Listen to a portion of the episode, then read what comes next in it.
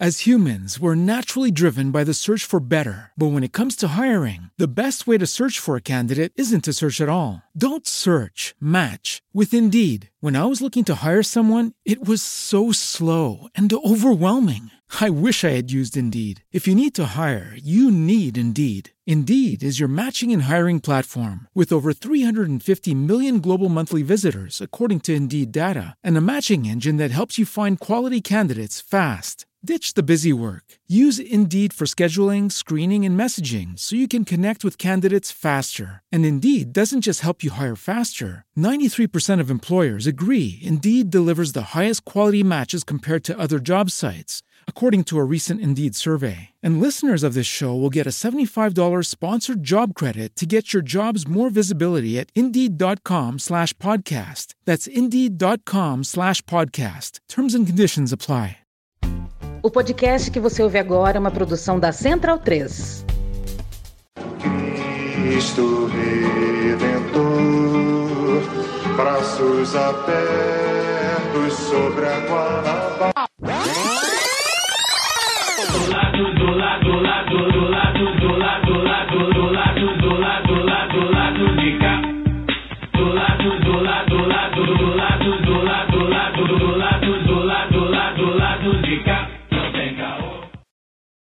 O juiz Sérgio Moro acaba de ordenar a prisão do ex-presidente Lula. Eu vejo Lula como uma figura em decadência, em franca decadência, que o apoio a ele está minguando e não aumentando. Um vagabundo, um canalha sem vergonha que o país não tem coragem de colocá-lo no presídio. Eu tenho mais de 70 horas de jornal nacional me triturando. Eu tenho mais de 70 capas de revistas me atacando. Eu tenho mais de milhares de páginas de jornais e matérias me atacando. Eu tenho mais a Record me atacando, tenho mais a Bandeirante me atacando, eu tenho mais a rádio do exterior. E o que eles não se dão conta é que quanto mais eles me atacam, mais cresce a minha relação com o povo brasileiro. Eu vou lá na barba deles, pra eles saberem que eu não tenho medo, pra eles saberem que eu não vou correr, e pra eles saberem que eu vou provar minha inocência. Mas eu não trocarei a minha dignidade pela minha liberdade. Eu quero provar a farsa montada.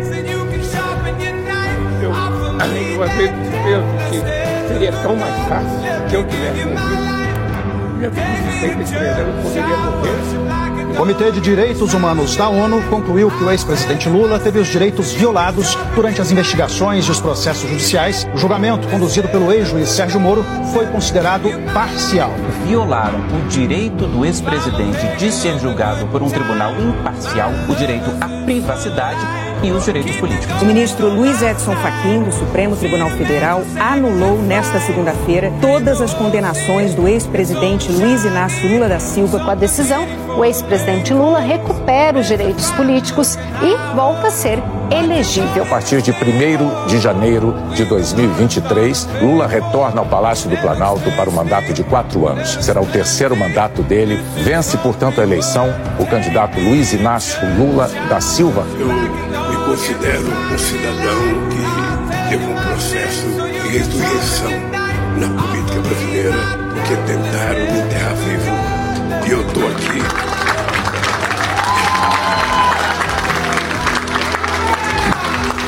Os poderosos podem matar uma, duas ou três rosas, mas jamais conseguirão deter a chegada da primavera. Bom momento, ouvintes da Central 3. Hoje é dia 3 de novembro de 2022. Eu sou Caio Belandi, direto do Sol Estúdio pra cima, pra cima. E este é o podcast lá do B do Rio, número 255, primeiro depois que o regime Bolsonaro foi vencido. Como a gente vaticinou o tempo inteiro, a esperança venceu o medo de novo. O time tá completo com Daniel Soares e Fagner Torres no estúdio e a Luara Ramos virtualmente. Vou pular a apresentação dos meus companheiros e da minha companheira e vamos direto para um super bate-papo que a gente teve com Beto Palmeira, representante do Movimento dos Pequenos Agricultores, o MPA, para falar um pouco sobre a luta no campo, alimentação, terra, território, soberania alimentar, enfim, tema fundamental para uma transformação real do nosso país aí, tão pautada por esses assuntos, né? Não há como falar do Brasil sem falar de terra e agricultura. A gente agradece aqui a Fundação Heinrich Ball, né, nossa parceira que atuou como consultor editorial dessa entrevista. Eu e a Luara tocamos a conversa que aconteceu nessa terça-feira, dia 1 de novembro.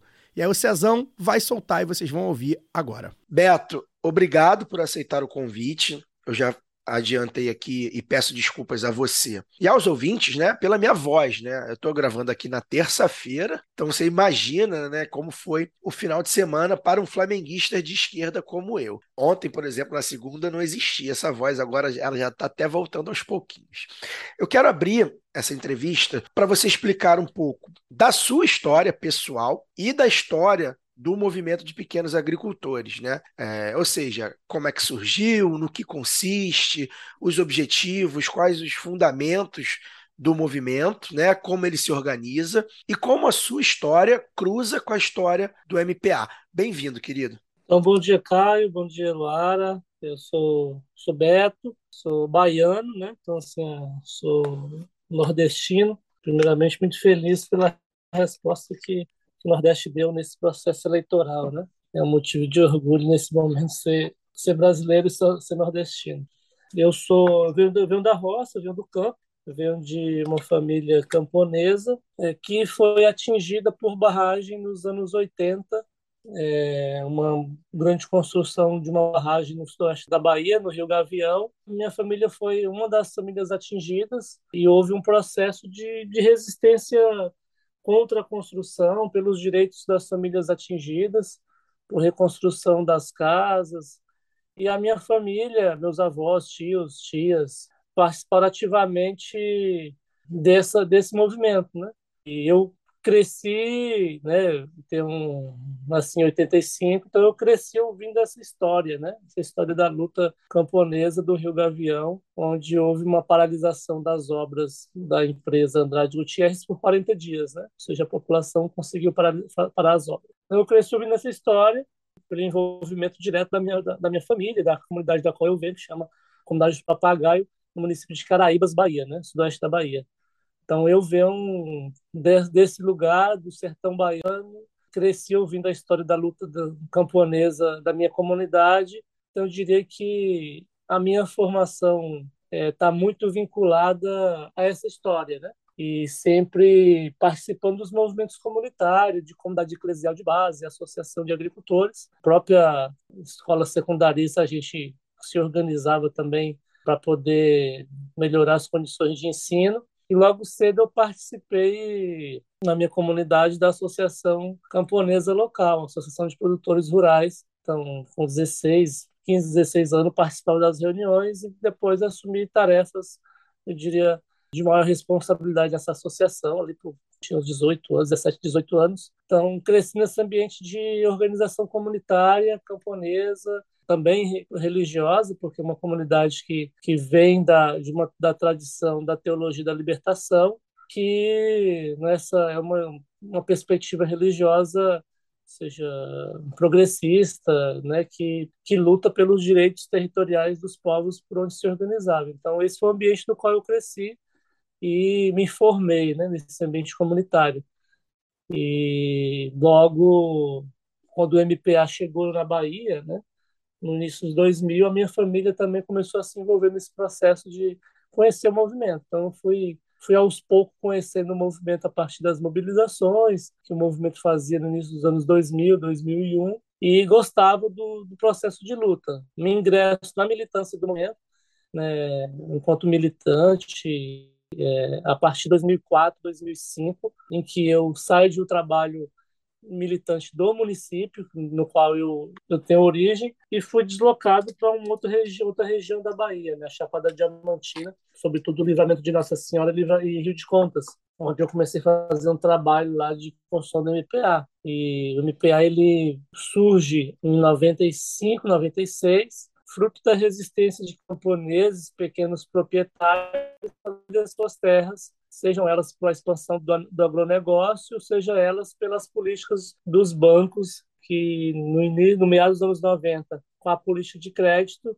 muitas famílias se endividaram e começaram a perder suas terras. Então, a IPA surge para construir uma resistência dos camponeses com terra, para não perder suas terras e construir um pensar um projeto de agricultura, né? E desde que o MPA surgiu, é, a pauta do MPA vem sendo produzir alimentos para alimentar o povo brasileiro, ou seja, como a agricultura camponesa familiar é portadora dessa capacidade de produzir alimentos para garantir a, o abastecimento nacional. Bacana, Beto. Aqui é a Luara falando, tudo jóia. Obrigadão por você estar aí com a gente. É, você já falou um pouco, né? Falou aí a principal é, o principal objetivo do movimento, né? Essa coisa da agricultura familiar é, diretamente ligada à soberania alimentar, né? Mas tem outras demandas, né? Tem desafios de organização e enfrentamento. Então, eu queria saber, assim, primeiro, os principais problemas mesmo e, e que vocês enfrentam nesse, né, dentro também dos outros, porque sei que o MPA está muito ligado à luta é, contra o extrativismo é, abusivo, né, contra é, pela preservação do meio ambiente, contra a degradação do solo. Então aí vem a coisa da agroecologia também, para a gente entender também o que é que o poder público pode fazer. Então essas demandas em relação aos governos, né, nas instâncias municipais, estaduais, também do governo federal, agora Lula eleito, é, e também como é que a sociedade civil pode chegar aí, né? Como é que vocês se organizam nesse sentido também? Então, são desafios, minha pergunta é sobre os desafios é, até internos também de organização de vocês, né? Que vocês enfrentam, e também o que vocês precisam contar de fora, sabe? Deu para entender? Deu para entender.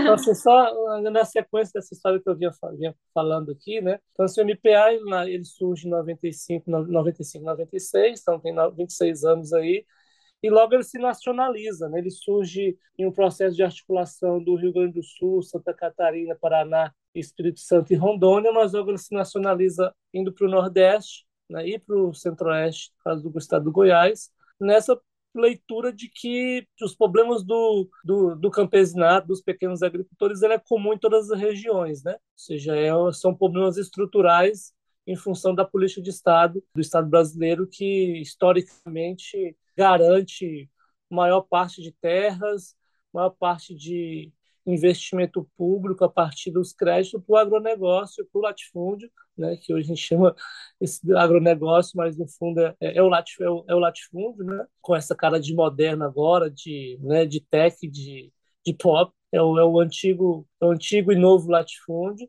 Então, assim, o MPA se nacionaliza nessa perspectiva de construção de um movimento nacional. Então, portanto, a gente está em todas as regiões do Brasil hoje e nós temos uma leitura que existe modos de fazer agriculturas distintos e opostos no Brasil.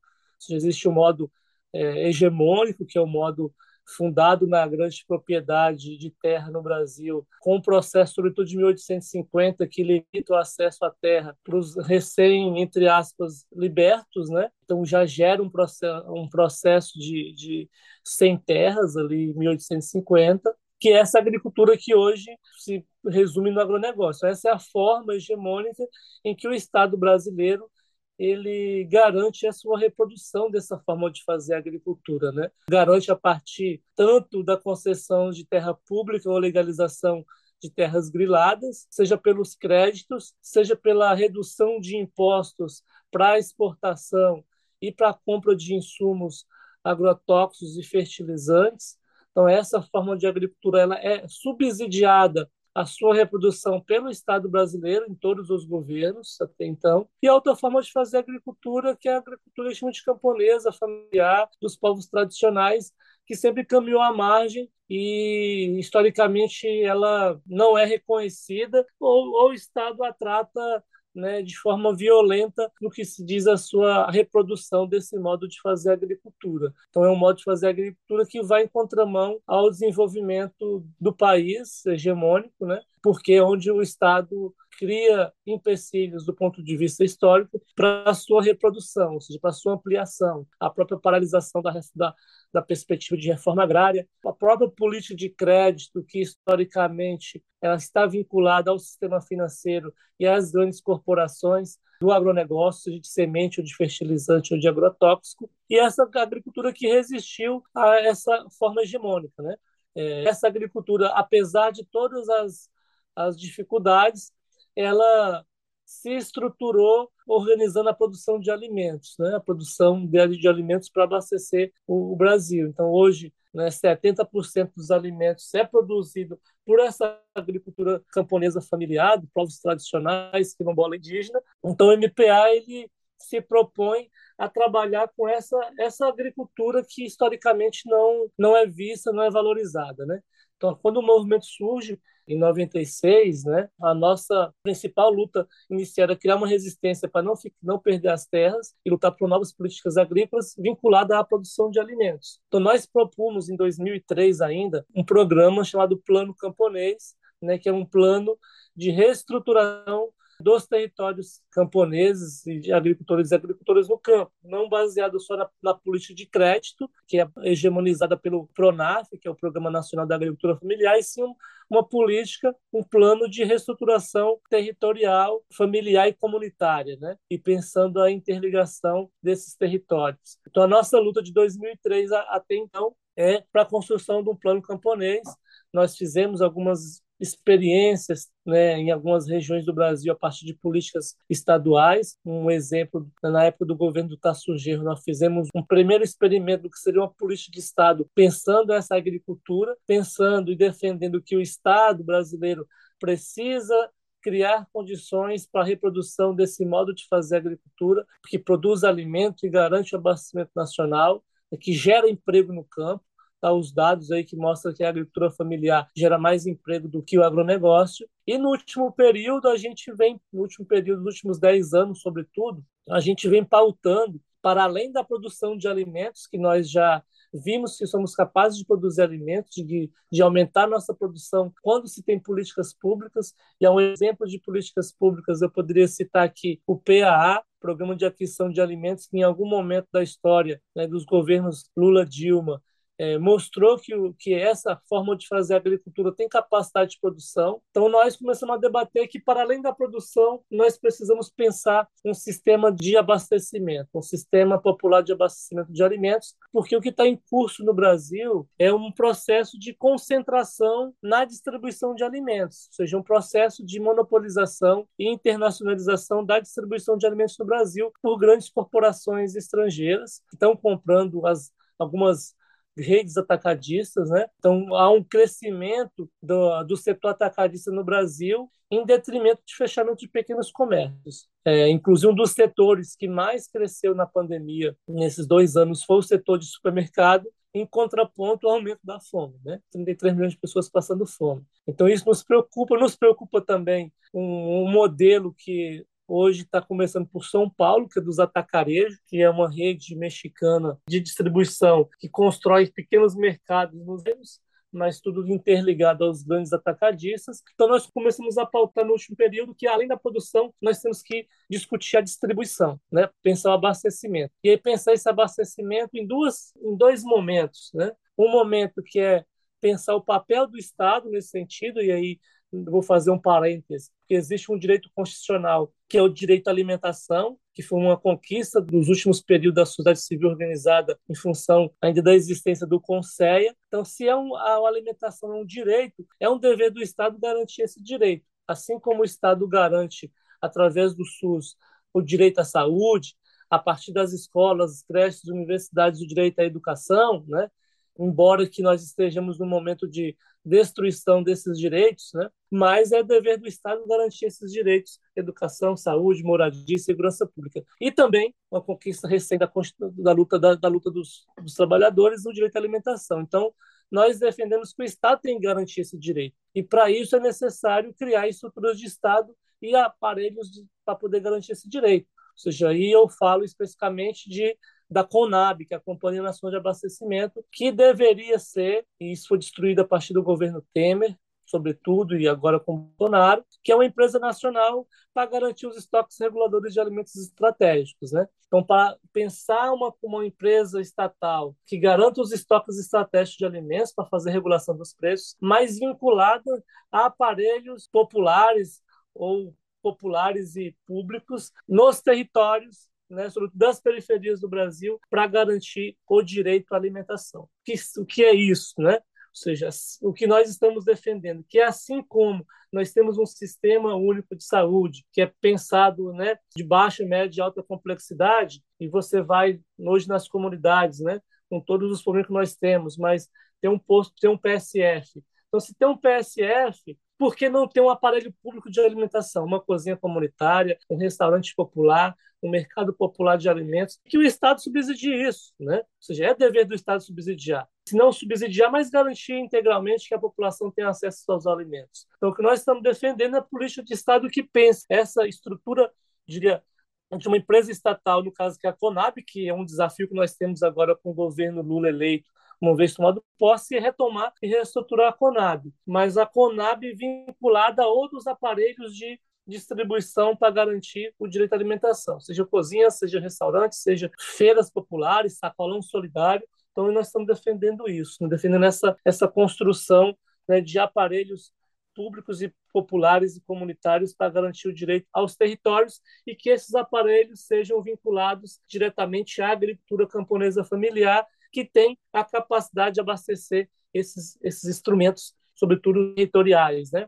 a parte de feiras e restaurantes e cozinhas. Então, esse é uma, um desafio que nós temos e a luta que a gente vai ter no próximo período. E um outro, um outro momento desse, desse processo de luta nosso é construir, junto com as populações urbanas, movimentos sociais urbanos, um sistema popular de abastecimento que pode aproveitar e se vincular a esse possível nessa luta pelo direito à alimentação e dever do Estado, mas que nós, enquanto trabalhadores e trabalhadoras do campo da cidade, construamos e controlamos esse processo da roça até a cidade, garantindo que a comida possa chegar nas periferias do Brasil, que é onde existe a fome hoje, concentra parte da fome no Brasil e concentra também a insegurança, a insegurança alimentar, que aí já, né, os últimos dados agora mostram que mais da metade da população brasileira vive em situação de insegurança alimentar. Eu diria que o nosso principal ponto hoje de luta é pensar como distribuir os alimentos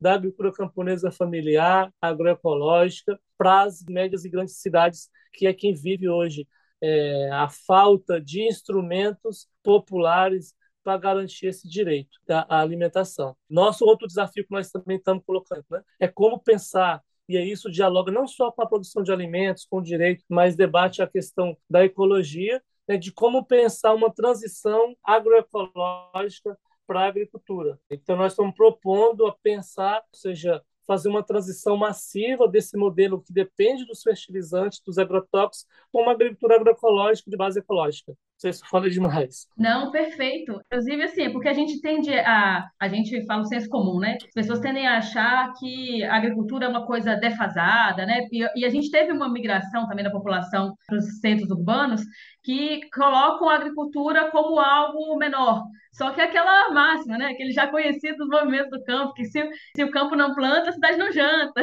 E eu acho que você falou muito bem, assim, eu fiquei pensando aqui, porque é interessante quando você faz essa, essa linha histórica, né, de surgimento do, do MPA com é, também a consolidação ali do plano real, então o movimento de abertura do, do Brasil, né, para a globalização e tudo mais, essa coisa dos bancos que você traz, do crédito, do acesso ao crédito, no caso de vocês, a dificuldade de acesso ao crédito, mas é, essa contraposição também do agronegócio, ou seja, um negócio né, que está ali visando lucro, e da agricultura, né, que nós estamos falando tanto da cultura é, ali no, do bem viver também no campo, né, Beto? Acho que tem muito disso. Quando você fala também da, da, da religião, como é, uma das primeiras formas de organização que você teve acesso, acho que também tem um pouco disso. Porque a gente, quando pensa religião, pensa nos cultos, nas missas, mas temos também as festas do campo, né? Que tem uma coisa do, da, da coletividade, que organizam a vida social ali no campo.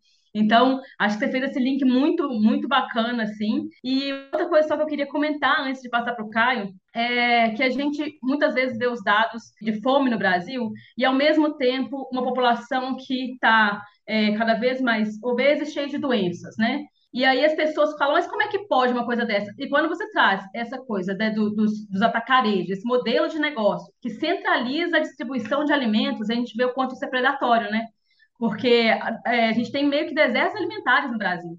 Você vai numa periferia, ou então num bairro um pouco mais afastado, assim, que não tem, tem aqueles mercadinhos, mas a, a, a comida que chega é uma comida que ela é ultraprocessada, é uma comida que, mesmo os, os o que chega de, de de comida de verdade, né? De, de vegetais, coisas plantadas, do que nasce na terra. É, ou de uma qualidade, ou ela fica mais velha, ou então é extremamente restrito. Você vai ter ali uma quantidade, ou algumas, alguns tipos de, de alimentos são mais comuns, ou mais fáceis de produzir, então que se produz com mais facilidade a partir de fertilizantes, como que você citou, mas numa qualidade, ou seja, cheia de veneno, né? Uma qualidade inferior. É só um comentário para poder colocar uhum. vários pontos, assim, porque para a gente é. ainda parece uma coisa muito distante. Você já é. antecipou, antecipou um pouco da minha próxima pergunta, que seria sobre como é que essas pautas se encontram no campo da cidade. Então, você trouxe exemplos para a gente, que foram muito legais, é, que acabam materializando né, essas políticas ou esses sonhos também que a gente tem de ver o campo e a cidade se integrando. Queria só aproveitar o seu comentário e falar um pouco mais, se me, me ocorreu assim. É assim que a a grande pauta, né, inclusive desse, desses últimos dois anos e do próprio processo eleitoral e uma das grandes bandeiras nas quais o Lula, de forma, eu diria, histórica, tem condições de pautar abaixo da fome, né? Ou seja, que é como enfrentar a fome. E aí, assim, qual é a nossa, a nossa, uma das nossas proposições e reflexões em torno disso? Assim? Ou seja, há um processo de, seja, um avanço seja de, não seja, o capitalismo, seja, ele não produz apenas, sobretudo a, a, a, forma fordista e taylorista de produção, ele não, não, produz só carros iguais, roupas iguais, né? Produz sabor, quer, quer produzir sabores iguais, né? Quer produzir um, um padrão alimentar igual. Então a indústria dos ultraprocessados ela é perfeita, né? Para poder cumprir esse papel. Então, você chega nos bairros de periferia das pequenas, médias, grandes cidades, você chega em mercadinhos, inclusive na roça, né? Você vê os ultraprocessados, né? Então, há uma, uma condição dada pelo Estado brasileiro para a expansão desses ditos alimentos, né? Ou seja, tem sabor de alimento, tem gosto de alimento, só que não alimenta, não dá os nutrientes suficientes, né? Garante a saciedade quem está com fome naquele momento. É, então, assim, esse é o modelo hegemônico. E qual é a, a grande questão que está posta no Brasil? Como é que nós vamos enfrentar a fome a partir de 2023 no governo Lula? É fortalecer, assim, é garantir distribuição de renda, que é a política imediata e necessária para a população ter dinheiro para ir no mercado comprar os alimentos. Isso é, é isso é certo, né, nós defendemos isso. Mas esse é o passo inicial. A questão é o passo seguinte, né? Se nós vamos parar aí, se parar aí, o que, que tende a acontecer? É a população das periferias, do campo e da cidade, e no mercado para os ultraprocessados. E acabar fortalecendo o sistema agroalimentar, a destruição da vida. Porque, na partir do momento que avança o ultraprocessado, há uma destruição da biodiversidade no campo dos alimentos. As pessoas vão perdendo os sabores e os gostos dos alimentos de verdade, né? da alimentação que é de base popular e comunitária. Então, assim, a nossa luta no próximo período, isso depende muito dessa compreensão da cidade, que para enfrentar a fome, além da distribuição de renda, nós temos que ter a condição de que essas famílias que vão ter acesso a uma renda para poder se alimentar tenham acesso também a alimentos de qualidade da agricultura camponesa familiar, mas não pode ser na mão dos atacadistas por conta a um, a um processo é, de concentração da distribuição de alimentos nas grandes redes. E nós, do ponto de vista histórico, compreendemos que isso é, nos deixa uma situação de insegurança é, alimentar a partir do momento em que essas grandes redes controlam a distribuição, né? Inclusive pensando na própria na perspectiva de pensar a soberania nacional, a segurança nacional, você deixar um setor tão estratégico que é a alimentação na mão de poucas empresas e essas poucas empresas multinacionais que o único compromisso que tem é com o lucro e não compromisso com o Brasil. Então, esse é um aspecto que nós temos que debater muito no próximo período, né? tanto nas nossas bases, como também na, na cidade, para construir um movimento de que a gente vai enfrentar a fome com distribuição de renda, mas com acesso a alimento da camponesa familiar. Né? Então, essa é uma, uma coisa assim, que, que eu queria destacar na minha fala no debate do enfrentamento, do enfrentamento da fome, de como o MPA vai se posicionar. Essa é uma, uma coisa, assim. Aí, um outro parênteses, ou seja, o Brasil, na América Latina, tem uma, uma tradição é, religiosa que é essa vinculação das lutas populares com a questão da fé. Então, eu venho de um, de um lugar, né, de uma comunidade camponesa, que, embora é, eu diria que é mais, né, hoje eu faço essa reflexão, é muito mais cristã, na pessoa de um Cristo histórico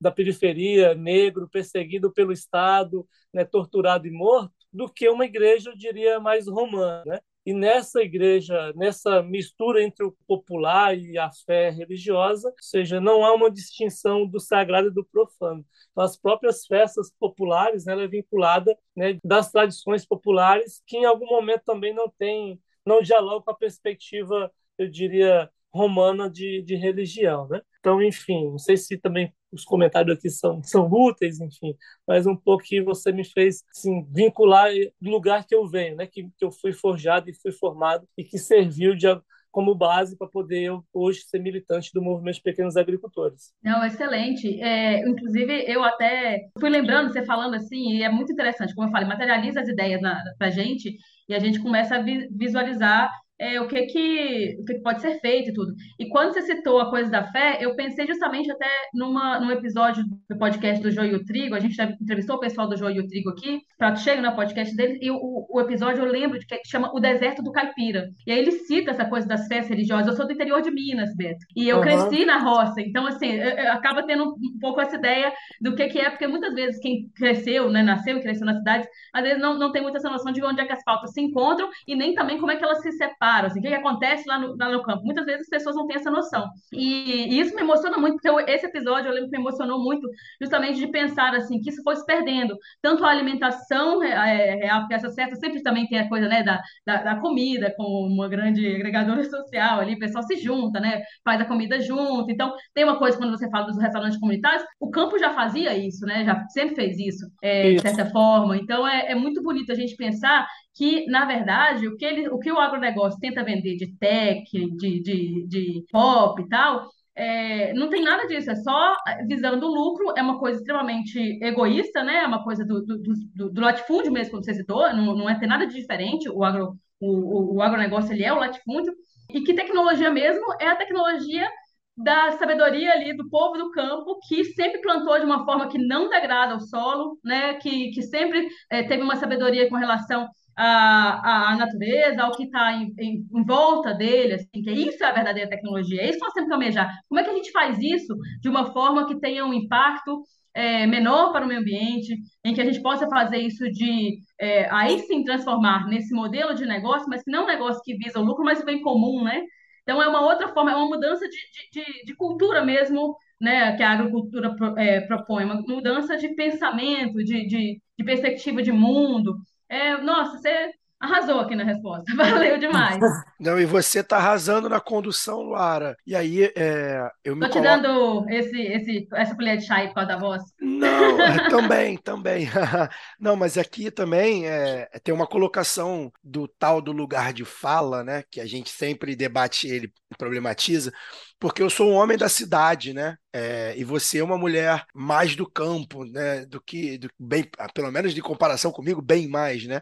E aí, Beto, a gente está encerrando a entrevista, mas eu queria que você falasse sobre o Raízes do Brasil, que tem aqui em Santa Teresa, aqui no centro do Rio. Queria que você falasse um pouco do que, que é, convidasse o pessoal, porque é exatamente é, um desses polos aí, né, digamos assim, uma dessas ferramentas que a gente tem, que o MPA tem, que o campo tem, para poder se conectar, explicando né, é, o bem viver, explicando é, terra, território, alimentação, para gente aqui do centro da cidade cuja a realidade do campo muitas vezes é muito distante, e é o meu caso. Eu sou um, um cara que é, tenho muito pouca ligação com o campo, por isso mesmo, até eu sou um cara que, enquanto militante, digamos assim, né, comunicador também, eu me encanto muito com a fala dos camponeses de luta, porque não dá para falar de Brasil sem falar do campo. Você não consegue, não, não haverá um novo Brasil se a luta do campo é, não for favorável às famílias camponesas. Então eu, eu, eu, fico muito encantado com esse assunto, é, até de uma maneira, aquela, aquela coisa daquele, daquele distanciamento, né? Então eu queria que você falasse um pouco né, do Raízes do Brasil, que você toca aqui em Santa Teresa, você ajuda a tocar aqui em Santa Teresa, convidasse o pessoal é, para a gente encerrar a entrevista.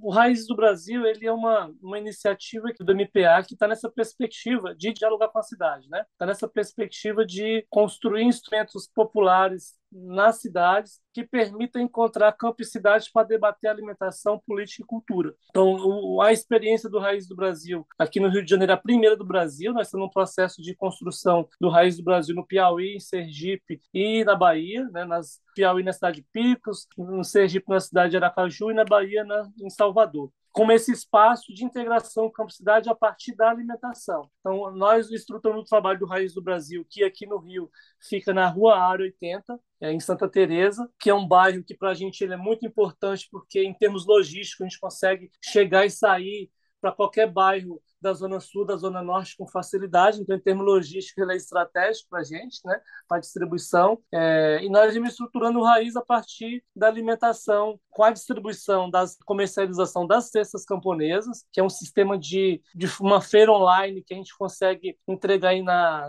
na cidade do Rio e Niterói, que as pessoas, para poder adquirir a cesta, pode entrar no site lá, cestacamponesa.com.br, e a gente faz o cadastro e a gente entrega, entrega domiciliar. Né? É, isso só foi possível essa entrega domiciliar, porque nós fizemos uma aliança com uma cooperativa de táxi no bairro de Santa Teresa, que faz a logística de distribuição para a gente. Nós optamos de não não fazer parceria com as multinacionais de aplicativos, né, que além de invisibilizar o processo, há um processo muito forte de exploração dos trabalhadores e trabalhadoras, então a gente fez essa parceria com a, com a Santax, que faz a distribuição. Então, assim, a gente tem o Raiz do Brasil oferece a cesta camponesa enquanto esse alimento na sua casa, que vem direto dos agricultores e agricultoras. Nós temos também aqui no sábado um café da roça, que é o café camponês, que as pessoas podem né, trazer é, famílias, amigos, comemorar aniversário, então um café com alimentos da roça, não sei, para quem nunca foi numa, numa casa no campo, mas vai vindo aqui no Raiz do Brasil, no Café Camponês, vai ter um pouco do gostinho do que é né, alimentação camponesa, do campo, na roça, com uma diversidade de alimentos, e acontece todos os sábados, em dois horários, feito por reserva. Então, para quem mais informações, pode também entrar no Instagram do Raiz do Brasil, do Rio de Janeiro, e e ver como funciona, né, fazer reserva, fazer contato com a gente. E o Raiz do Brasil é um espaço político-cultural também, que a gente faz reuniões dos movimentos sociais, movimento sindical, faz roda de conversa, lançamento de livro, lança de recente lançou agora um documento da que o de olhos ruralistas e a fase publicou que o agro não é sustentável, né? Que é todo esse debate de, de do desenvolvimento sustentável que o agro quer colocar. Então, um documento muito importante que desmistifica essa perspectiva ecológica do agro ou seja, não, não é possível isso nossa perspectiva, e esse documento mostra isso. E é um, um espaço de encontro, né? um espaço de, de, em meio a essa, essa crise toda, a gente poder nos encontrar para poder é, nos reabastecer de alimentos saudáveis e também de afetos e contato com pessoas do bem. É, é um espaço que surgiu em 2017, então tem cinco anos, em meio a toda essa crise que nós vivemos no Brasil e que esperamos que passamos agora a partir de 1 de janeiro de 2023. Então foi um espaço também de sobretudo que um espaço de resistência política, cultural e alimentar em meio a essa essas dificuldades que nós enfrentamos desde o golpe contra a presidenta Dilma, né, do Temer até o Bolsonaro. Então, agradeço vocês aí pelo, pelo convite, em nome do Movimento de Pequenos Agricultores também agradecer é, esse espaço e que a gente está sempre disposto a dialogar e para quem está nos ouvindo aí, acessar lá a página do MPA, o site, né, o Instagram do movimento, o Twitter, que essa é uma batalha também que nós precisamos vencer, que é a batalha da, da comunicação. É isso, Beto. Foi ótimo o papo. Excelente. Acho que só gente... pra, ô, Caio, só para poder concluir antes Conclua, aqui. Lu. É, não, é porque é o seguinte, eu é, tive no Raiz do Brasil quando fui ao Rio, eu fiquei encantada. Eu quero aproveitar para poder mandar um abraço para o companheiro Evandro, para a companheira Mila, que me receberam lá. Evandro, que eu acho que é daqui do, do Espírito Santo, é de São Mateus, se não me engano. E assim, é um grande passeio também, viu, gente? Então, assim, coloca aí na agenda, vai lá conhecer, porque o melhor baião de doce que eu já comi na minha vida. Que comida boa também lá do restaurante do pessoal. Eu fiquei encantada com o espaço, vai lá, tem uma cervejinha gostosa produzida pelo pessoal. O espaço é todo muito acolhedor. Vale a pena, quem ainda não conhece, conhecer. Fica aí o convite do Beto muito obrigado, Beto. É, acho que a gente bateu um papo, foi, foi rápido, mas acho que a gente conseguiu aí resumir bastante da luta do campo e certamente estaremos aqui agora de olho com a perspectiva aí é, do novo governo Lula, da gente conseguir é, reafirmar nossos objetivos aí a, na luta camponesa da agricultura familiar principalmente. Tá bom? Muito obrigado pelo papo. A gente vai agora vai saltar no tempo e vai para o caô da semana. As humans, we're naturally driven by the search for better. But when it comes to hiring, the best way to search for a candidate isn't to search at all. Don't search, match with Indeed. When I was looking to hire someone, it was so slow and overwhelming. I wish I had used Indeed. If you need to hire, you need Indeed. Indeed is your matching and hiring platform with over 350 million global monthly visitors, according to Indeed data, and a matching engine that helps you find quality candidates fast. Ditch the busy work. Use Indeed for scheduling, screening, and messaging so you can connect with candidates faster. And Indeed doesn't just help you hire faster. 93% of employers agree Indeed delivers the highest quality matches compared to other job sites, according to a recent Indeed survey. And listeners of this show will get a $75 sponsored job credit to get your jobs more visibility at Indeed.com slash podcast. That's Indeed.com slash podcast. Terms and conditions apply. With Lucky Land slots, you can get lucky just about anywhere. Dearly beloved, we are gathered here today to. Has anyone seen the bride and groom?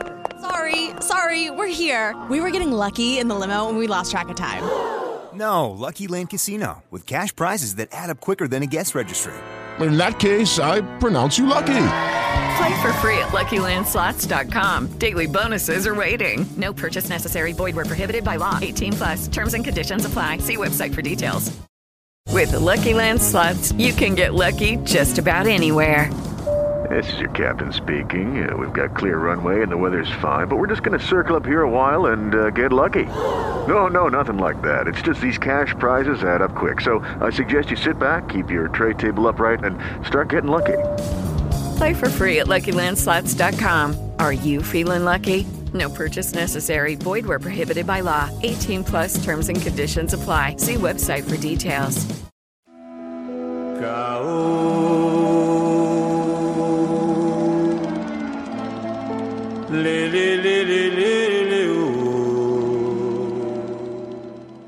Bem, pulamos no tempo de terça para quinta. Hoje não tem pauta.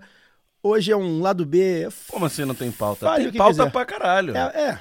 A Acabou. pauta- É, acabou, é isso, gente. Tchau, acabou. O lado B, A pauta é a alegria, a pauta é o alívio. Acabou essa merda. o lado B do Rio acabou, né? Esse é o último lado B do Rio. Daniel, já que você já deu esse seu boa noite, só seu tostão da sua voz, eu queria que você dê, dê seu boa noite aí, já que é um final de semana duplamente histórico para nós dois, hein? E para outros tantos milhões. Embora, Alguns milhões, né? Embora até ali, mais ou menos, chegando, batendo nas 18 horas, né? Quando ficou claro que o Bolsonaro ainda na frente, mas ficou claro que ia passar, né? A curva estava se impondo. Foi meu pior dia pós-título importante da vida. Né? Porque sábado estivemos juntos vendo a final da Libertadores, comemoramos, enchemos a enchemos a cara, comemoramos bastante. Mas aí acordei no domingo, já com aquela. Tipo, no domingo pós-título, o que acontece, né? Pós-título importante, você quer viver do seu time, né? Você vê todas as resenhas, você fica vendo reprise do jogo, os gols, as análises, ficando com raiva do analista que fala, que discorda de você. Não teve nada disso no domingo pós-título de Libertadores, a minha cabeça estava muito longe do, do futebol. E para completar, o, a, o Flamengo, a diretoria do Flamengo me apronta aquela presepada, né? Do Bolsonaro e receber o time no aeroporto, pegar na taça, né? Maculando a Copa Libertadores, jogadores indo no helicóptero, no dia da eleição, o cara com a roupa que ele foi votar, votou, foi no galeão, fez essa presepada toda. Então aí ajudou a tirar minha cabeça mais ainda do, do, do jogo. Embora tenha passado o dia de camisa do Flamengo, fui votar de camisa do Flamengo, acompanhei a, a apuração de camisa do Flamengo, mas assim, não consegui comemorar, assim, ter aquele sentimento gostoso, pós-título grande, no, até ali aquela hora. Aí, aí quando, quando, quando apontou na curva, né? Quando embicou a curva, assim, que a gente viu que vai passar, aí ali sim nós pudemos comemorar a contento. É, eu fiquei até o último momento, a gente vai falar sobre isso, né? Eu fiquei até o último momento ali, só, só fui soltar o grito de gol quando realmente o William Bonner. Que jornalista, o William Bonner, né, rapaz? Que jornalista, que homem. É, nunca criticado nessa mesa. Não, que homem Ah, é. maravilhoso. É, enfim, aliás, sobre o Flamengo, só pra gente. Além de tudo é gato. É lindo. Não, porra, bonito esse filho da puta mesmo.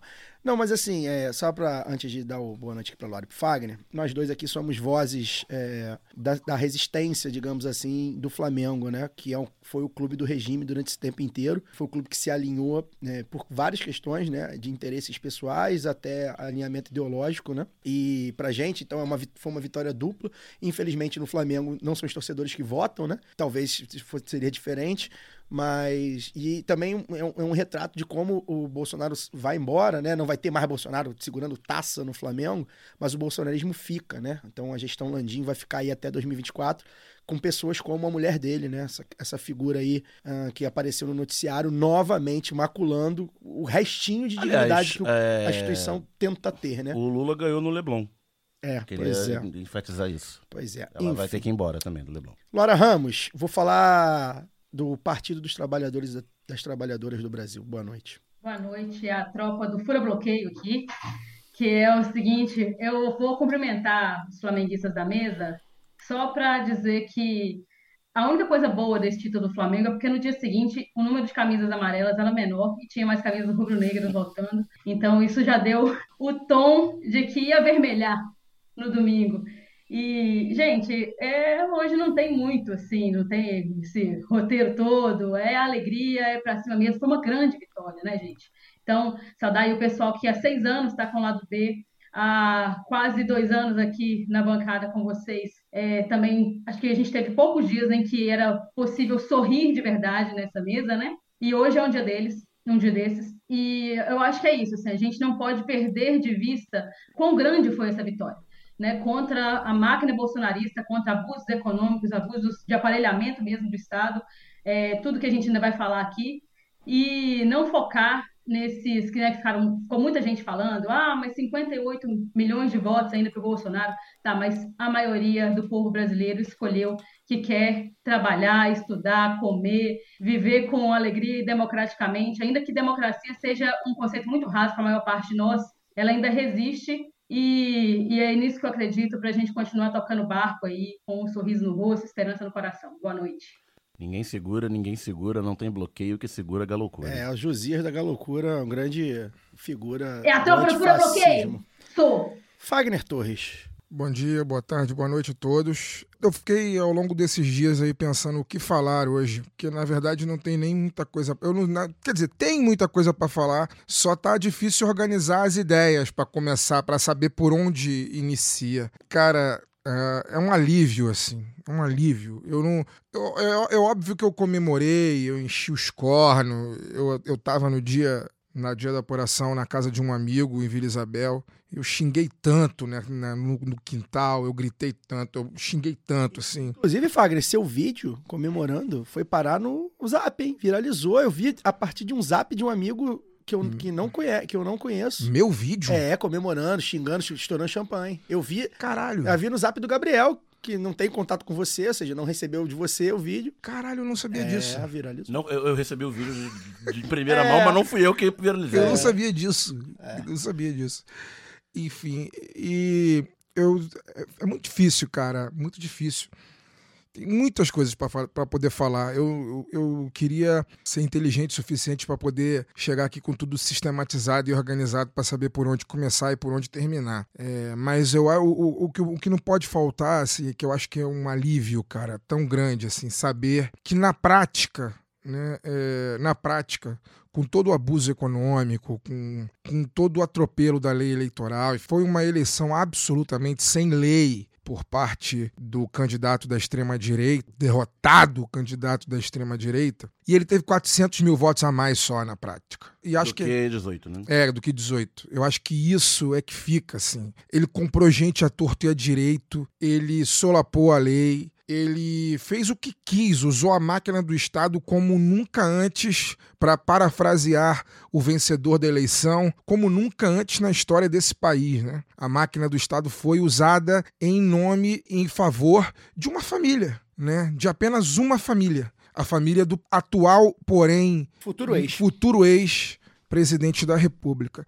E com tudo isso, ele teve apenas 400 mil votos a mais do que na eleição a qual ele foi eleito, que também já não tinha sido uma eleição normal, mas não se compara. Ele não tinha a máquina do Estado É. na mão. Não se compara com o que aconteceu agora. Então é um alívio muito grande a gente estar aqui hoje, sabendo que esse cidadão o governo dele está nos estertores. É um alívio muito grande saber que, na verdade, o governo dele acabou. Acabou. O governo Eu- dele. Eu, hoje falei isso pra todo É, mundo. o governo dele não existe mais. Pra mim, a coletiva do Marcelo Castro, senador do MDB do Piauí, relator do orçamento, cercado pelo Alckmin e pelos demais membros do, do governo de transição, pra mim é a imagem que, que vai resumir o que a gente vai ter aí até dezembro. Pois O é. governo de fato do Brasil é o governo de transição. É quem tá tomando as decisões. Bolsonaro e seus ministros esquentam cadeira cumprindo aviso prévio. Pois é, e aí, dito isso, só para encerrar essa minha fala inicial, eu queria fazer um pedido. Na verdade, a gente tem que agradecer, óbvio, quem tá com a gente esse tempo todo ouvindo a gente, mas eu acho que a gente tem uma tarefa a partir de agora. É, E eu queria passar, eu queria. é, Compartilhar esse meu pensamento com o nosso ouvinte, com a nossa ouvinte, para que ele reflita, ela reflita e veja se eu tenho razão no que eu vou dizer. E se eu tiver razão, a gente colocar em prática em conjunto. Esse cidadão que está de aviso prévio, ele não, é, não vai ser mais presidente da República daqui a alguns dias, né? Daqui a alguns, pouco mais de, pouco menos de dois meses. Ele não vai ter mais obrigação, se depender de nós, ele não tem é, mais por quê, por quê ser citado, compartilhado, retuitado, sabe? A gente, esse cidadão, vocês notem que durante os últimos seis anos eu falei muito o nome dele aqui nesse programa e hoje, a partir de hoje, eu já quero me policiar para evitar citar o nome desse cidadão. E aí o que eu quero pedir a quem nos ouve, quem está com a gente esse tempo todo, quem está chegando agora, é que em nome da nossa saúde mental, em nome da saúde do país, evitemos trazer esse cidadão, esse homem, de volta à cena pública. Esse cidadão que está saindo da cadeira da presidência, ele não vai ser mais problema nosso. Ele é problema, será problema da justiça brasileira. Quem tem que saber o que vai fazer da vida desse cidadão não é o Fagner, não é o Daniel, não é o Caio, não é a Luara, não é nenhum ouvinte nosso. Quem precisa dar cabo né, do que vai acontecer na vida desse sujeito a partir do momento que ele perca o foro privilegiado é a justiça brasileira. Eu espero que esse homem a partir de 1 de janeiro de 2023 seja matéria apenas com relação à responsabilização dos seus crimes, que ele nunca mais povoe a nossa mente, nem ele e nem aqueles cupinchas mais próximos dele que estarão na mesma situação. A gente tem um nome aí que o Caio daqui a pouco deve falar de um monte de gente que vai estar na mesma situação, que não vai, que a vida deles vai ser, enfim, para ser resolvida com a justiça. Então eu espero que em nome do nosso país, sabe, foi uma luta, sejamos sinceros. A vitória da chapa Lula-Alckmin é uma vitória heróica heróica. E ela só existiu por conta de N fatores. O maior deles é que o maior político do século XXI no mundo era o cabeça de chapa. Esse é o fator inicial. Né? Mas o fator que também colaborou para que isso acontecesse foi o nosso esforço, a nossa luta incansável para poder conversar com as pessoas, para poder fazer campanha muitas vezes com medo, para poder andar na rua com adesivo. É, aqueles que tinham carro e que botaram adesivo no carro, botaram adesivo no carro. Então, nós conseguimos, Lula conseguiu, e agora a gente tem uma tarefa muito importante, que é ajudar Lula a governar, continuar falando a verdade dos fatos, como a gente sempre falou aqui nesse microfone, e devolver. Sempre falamos, né? Nos últimos seis anos a gente fala: esse fulano de tal tem que ir para a lata do lixo da história. Pois então, amigos e amigas, chegou a hora chegou a hora da gente jogar esse sujeito que jamais deveria ter chegado onde chegou na lata do lixo da história. Ele não é mais problema nosso. Evitemos o nome dele. Quem tem que falar sobre ele é a justiça. Ele tem que ser pauta agora, só quando ele começar a responder aquilo que ele deve na justiça. E não é pouca coisa. 57 processos. Peço licença para dar uma pausa no programa e passar os nossos recadinhos. Agora, a Aurelo aceita Pix, a primeira e única plataforma que remunera os podcasters a cada play e parceira do lado B, abriu essa nova forma de apoio rápido e fácil. Você apoia o lado B a partir de R$ reais e tem direito a conteúdo exclusivo e pode, de acordo com a faixa de apoio, participar dos sorteios de brindes. Se você já é apoiador pelo Padrinho ou pelo PicPay, migre para Aurelo. Quem quiser colaborar com a gente sem aquela regularidade mensal, pode fazer o pix para ladobdorio@yahoo.com. O sorteio para apoiadores do lado B é um oferecimento da Camisa Crítica. Ouvinte tem 10% de desconto no cupom Lado B no site www.camisacritica.com. E que tal ter a camiseta do lado B? Acesse www.zetanossa.com.br e compre a sua. Você também tem 15% de desconto nas compras em todo o site com o cupom Lado B15. Ouvinte Lado B tem também 10% de desconto com o cupom Lado B em www.vesteesquerda.com.br. Você pode aprender inglês, espanhol e francês na WeCreate, a escola de idiomas parceira do lado B. Acesse www.wecreateidiomas.com. Siga também nossos parceiros nas redes sociais. Obrigado pela atenção e voltamos ao programa. Bem, é, a gente realmente não preparou pauta, até achei engraçado o Fagner falando, pô, gostaria de ser mais inteligente para poder vir com coisas prontas.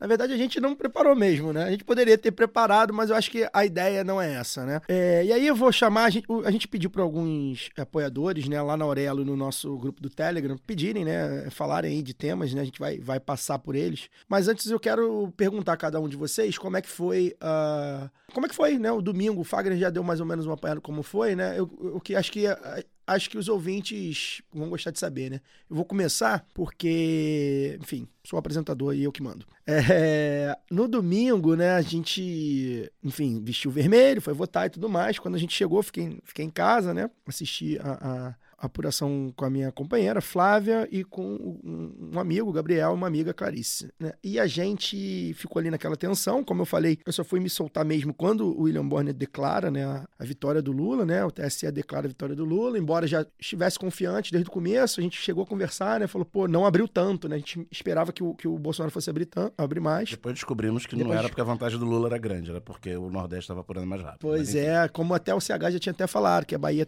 ia ser mais rápido do que da, da última vez e tal. E, enfim, né? Ficou aquela tensão, né? Ficou na cara, vai virar, mas resta saber se vai manter, né? Como, como vai ser. Vocês que me ouvem aqui, eu, eu falei algumas vezes. Eu acertei bastante esse ano. Em 2018 eu errei bastante. Em 2022 eu acertei bastante. Eu falei aqui que ia ser 51 a 49. É... Foi praticamente isso, Foi né? praticamente 50,9. 49, eu, eu, falei, eu falei que seria, né? Por tudo que envolve, é... enfim, por tudo que o Brasil é e por tudo que o, que o, que o, que o regime Bolsonaro foi, né? Como a gente viu, de compra de votos e tudo mais, né? De, de esquema. E aí, enfim, chorei, né, quando, quando o William Bonner anuncia, mas aquele choro, né? Gritei, cantei música, botei um Lula lá e tal. E fui para Cinelândia, né? Onde, onde se, se deu a principal festa aqui, na, pelo menos na, na região central do Rio. E lá chorei de novo, porque lembrei é, de pessoas que não estavam com a gente ali naquele momento, por várias razões. Não só por causa da pandemia, né? Enfim, é, lembrei muito do meu pai, acho que já contei aqui um pouco dele. Meu pai que me fez petista, eu sou Flamengo, é, voto no PT como sou Flamengo, né? Por, por, por questões de sangue, né? É, meu pai passou esse legado para mim, meu pai faleceu tem seis meses, um pouco mais, enfim, lembrei muito dele. Lembrei das outras pessoas, lembro muito, muito de Mestre Moa e Marcelo Arruda, sempre são pessoas que não saem da minha cabeça, porque pessoas que morreram, foram assassinadas por sua opção é, eleitoral e partidária. É, eu fui ameaçado na semana passada no Instagram, uma ameaça velada de um fulano qualquer, dizendo que gostaria que eu tomasse um tiro porque eu defendia bandido, algo que mexeu muito comigo. Então, cheguei na Cinelândia, chorei de novo, lembrando dessas coisas e tal. E aí, é o que eu queria falar mesmo, é que essa vitória que a gente teve agora do povo, do Lula, da Frente Ampla, é a vitória de cada um e cada uma de vocês que ouvem o lado B, seja desde 2016, seja, enfim, começaram agora, né? A gente aqui é uma vitória do lado B, mandei mensagem para todo mundo aqui na mesa, mandei mensagem para Alcísio, mandei mensagem para Giovana, para Fernanda, para Lana, enfim, marquei todo mundo no Twitter. É uma vitória do lado B. É, o lado B do Rio cumpriu um papel é, muito digno, muito grande, de muito esforço. Em nenhuma semana, em nenhum momento vocês viram qualquer um de nós aqui naturalizar esse governo de morte que aconteceu durante esses quatro anos. Nenhum momento, em nenhum momento a gente ousou debater esse, esse governo de uma maneira minimamente é, possível. A gente sabia que era um, era um regime, é, eu, eu sempre falei isso, regime Bolsonaro. E eu acho que a gente prestou um papel muito, muito importante. Obviamente, isso não é só nosso. A Central 3 tem isso. Uh, por exemplo, o podcast Trivela, que é o podcast que eu ouço de futebol, os meninos se posicionam o tempo inteiro. O Medo e Delírio Brasília, que talvez o grande podcast contando a história né, do, do Jair Bolsonaro. E para os ouvintes, né, que seguraram a nossa onda. A gente sabe que a gente foi muito importante para esses ouvintes e para essas ouvintes durante muito tempo. A gente debateu aqui pessoas é, desempregadas que entenderam a conjuntura econômica e política do país graças ao lado B. A gente debateu aqui como as pessoas estavam doentes de capitalismo e doentes de Brasil. As pessoas se entenderam e viram, caralho, é isso, né? Então a gente trouxe essa pauta. A gente falou com muita gente foda que estava. Que, se você pegar todos os nossos convidados, todos, todos, mais de 200 convidados, todos estavam no mesmo palanque agora em 2022. Ou seja, a gente, a gente soube entrevistar as pessoas, a gente soube que, com quem a gente estaria ao lado. E aí, meu, meus amigos, o momento em que eu mais chorei, igual uma criancinha que eu não chorava há muito tempo, foi quando um ouvinte, que eu não lembro o nome, porque eu também já estava, enfim, eufórico e um pouco alcoolizado, me abraçou. Ele estava com uma, uma, com uma, uma menina ouvinte também, não sei se era um casal, se eram amigos, enfim. E eu chorei no colo dele, assim, no, no braço dele, assim, como se fosse uma criança que eu já estava chorando, aquele chori, chorinhos, né? E eu chorei de, de, de, de soluçar, porque foi uma vitória do povo mais do que nunca do povo que foi às ruas, dos movimentos sociais, dos partidos, das organizações, as pessoas que tiveram desde o primeiro momento, as pessoas que choraram em 2018, né? As pessoas que tatuaram, como a minha companheira, ninguém solta a mão de ninguém, que hoje a gente ri daquela coisa meio brega, né? Mas aquilo ali foi fundamental, gente. Foi fundamental, porque a gente não soltou a mão de ninguém. Quem quis votar no Lula no último domingo e que votou no Bolsonaro em 2018 vot, pôde votar, porque a gente não soltou a mão dessas pessoas. Enfim, e, e, então a gente dedica esse programa, antes de mais nada, aos ouvintes que estiveram do nosso lado. Eu acho que foi uma vitória muito dos ouvintes. A gente teve uma enxurrada de mensagem. Eu não, a gente não conseguia nem notar. Dezenas de pessoas no Twitter, no Instagram, é, no inbox, pessoalmente no WhatsApp, enfim, muitas das, pessoas vieram aqui, é, é, vieram falar com a gente para agradecer a gente por alguma coisa, porque ouviu um programa, ou então pelo trabalho feito. E a gente foi recompensado. O lado B existiu. O lado B só existe porque este país entrou em colapso. E eu já me reuni com os meninos algumas vezes e falei, como é que vai ser? Como é que vai ser? Como é que vai ser? O lado B de situação. O lado B de situação. No lado B, a gente vai. É, não tenham dúvida, não existe isso de vamos fazer oposição a partir de. Não existe isso. Se você está ouvindo aqui, não existe. E se você está pensando assim, esqueça. Até porque a gente vai fazer a análise daqui a pouquinho e vai mostrar que só vai ter oposição. Sabe quem vai ser oposição? Sérgio Moro. Damares vão ser oposição. Pazuelo. Então você vai, não fique ao lado dessas pessoas. Enfim, esse foi meu domingo, Luara. Como é que foi aí é, essa vitória? Como é com quem você estava? Conta um pouquinho aí como é que, do seu domingo. Ai, Caio, vai passando um filme na cabeça da gente. É o clichê maior, mas não dá para não traçar assim um paralelo com 2018, né? É, eu venho, eu já comentei aqui no lado B, já comentei com vocês em, em off também, porque é uma situação mais pessoal, assim, mas eu venho de 2018 para cá num processo de adoecimento constante. É, hoje eu ainda estou né, tratando, não é? Não quero preocupar ninguém, vamos continuar vivona aí, mas é, eu sinto que 2018 me deprimiu profundamente, sabe? Me fez.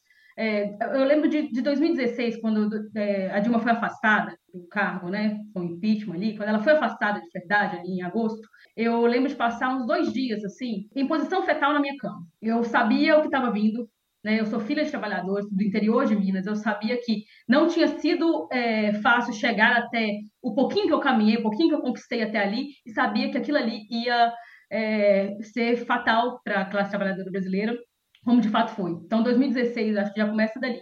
Mas 2018, acho que pelo processo da minha candidatura também, foi um negócio muito duro, porque eu vi de perto muita coisa que mexeu muito comigo, seja pelas agressões, né, pela aquela coisa dura, o antipetismo muito muito profundo ali, e depois daquilo, me assustou demais. Foi um pouco pela exposição da, que a candidatura traz, pela responsabilidade que traz também, é, e me me sinto mal por vários momentos, assim, de não ter conseguido dar a resposta que eu gostaria de dar. Em 2018, no segundo turno, eu arrumei força, não sei de onde ainda, mas eu fui para a minha cidade natal e propus lá, porque a gente não tinha material e tudo, propus uma formação, uma aula pública, assim, né, com, com o pessoal lá da, da cidade, com alguns militantes do PT, juventude lá, para a gente falar logo depois da missa. Então, o pessoal saindo da missa já via a gente ali na praça sentado e falando tal, é, sobre o que, que seria né, se o Bolsonaro fosse eleito conseguimos reunir o pessoal, fizemos, fiz reunião dois dias seguidos, assim. Então, fui num, numa sexta, fizemos isso, aliás, fui no sábado, fizemos isso no domingo de manhã, domingo à tarde eu estava de volta a, ao Espírito Santo, aquela coisa da correria, mas para a gente arranjar agendas ali, mobilizar o pessoal. E eu só fui parar de verdade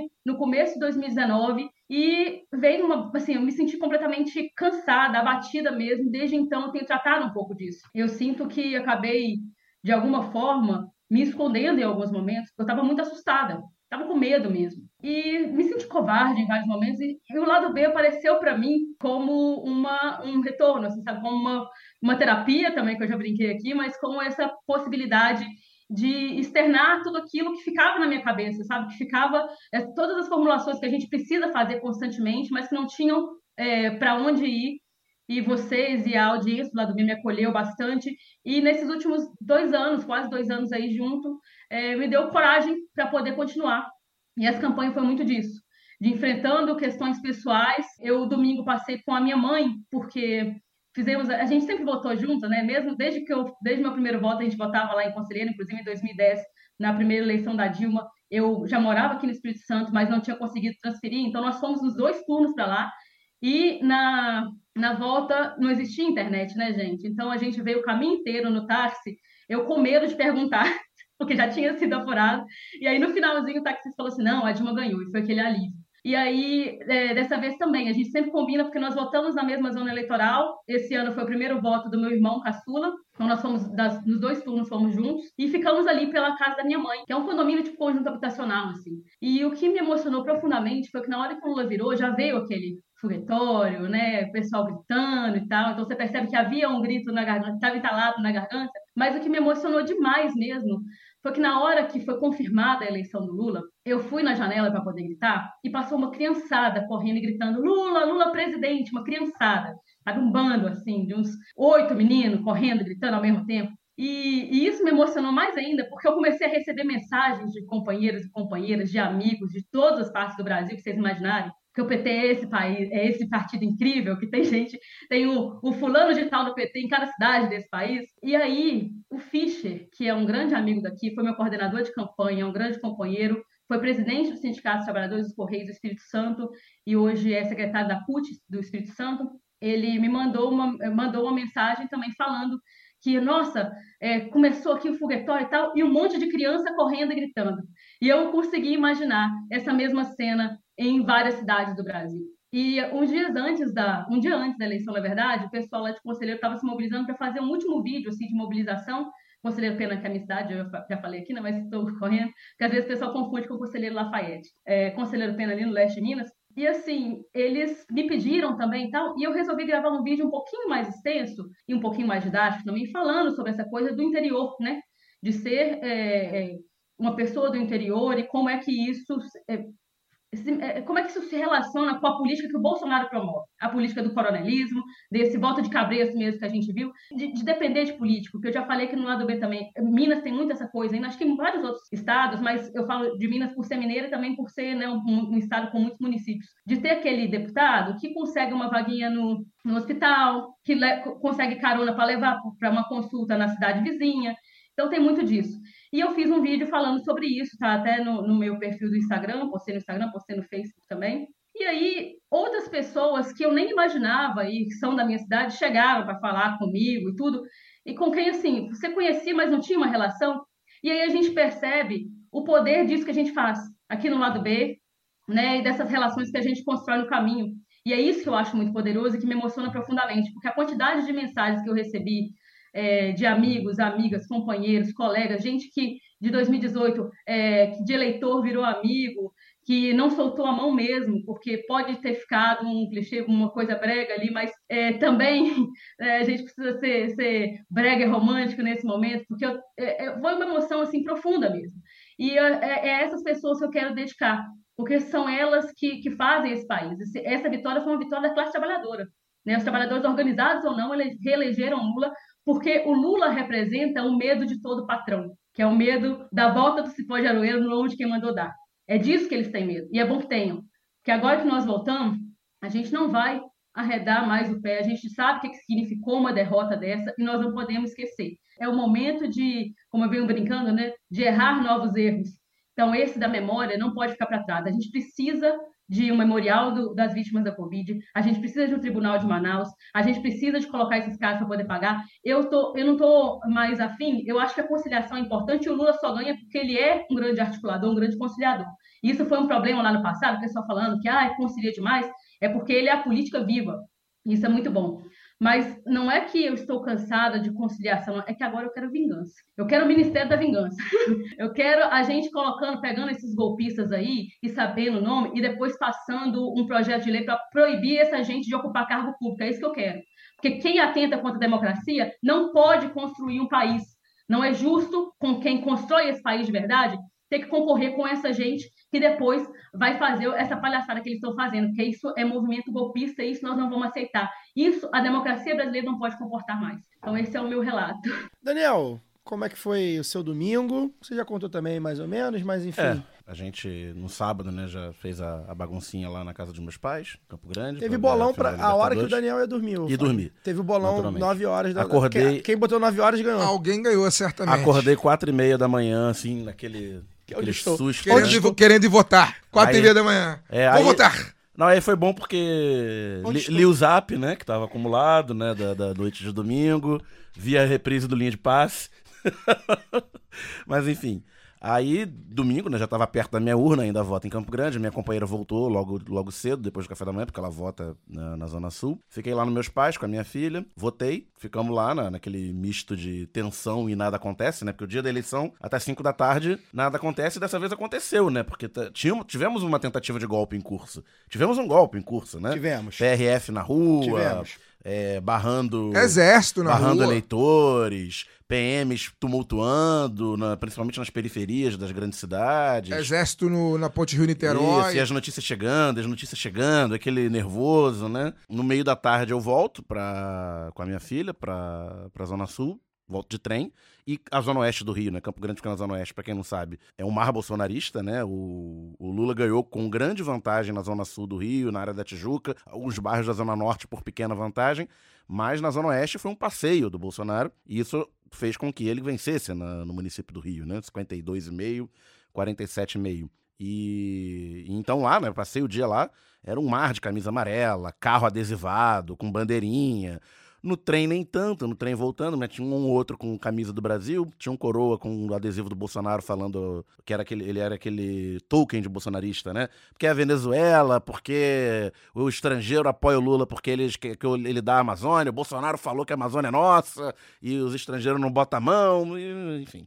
É, e uma moça com boné do Lula, que entrou em Padre Miguel e saiu em Madureira. Eu, tava, eu já tava sem adesivo, porque eu tava com a minha filha, fiquei meio receoso naquele mar bolsonarista de ficar com eu fui votar com adesivo, mas no trem, né? No trem eu tô fechado num, é. num vagão e trem, cheio. E trem no Rio de Janeiro é Pois complicado. é, então eu fui incógnito ali no trem só com a camisa do Flamengo e tal. Aí chegando, cheguei de volta em casa. A minha companheira tava muito nervosa, não quis ficar sozinha em casa. Então ela e uma amiga foram foram para Praça São Salvador. E. Reduto da esquerda. Exatamente, para se sentirem, né, em, em, em, grupo.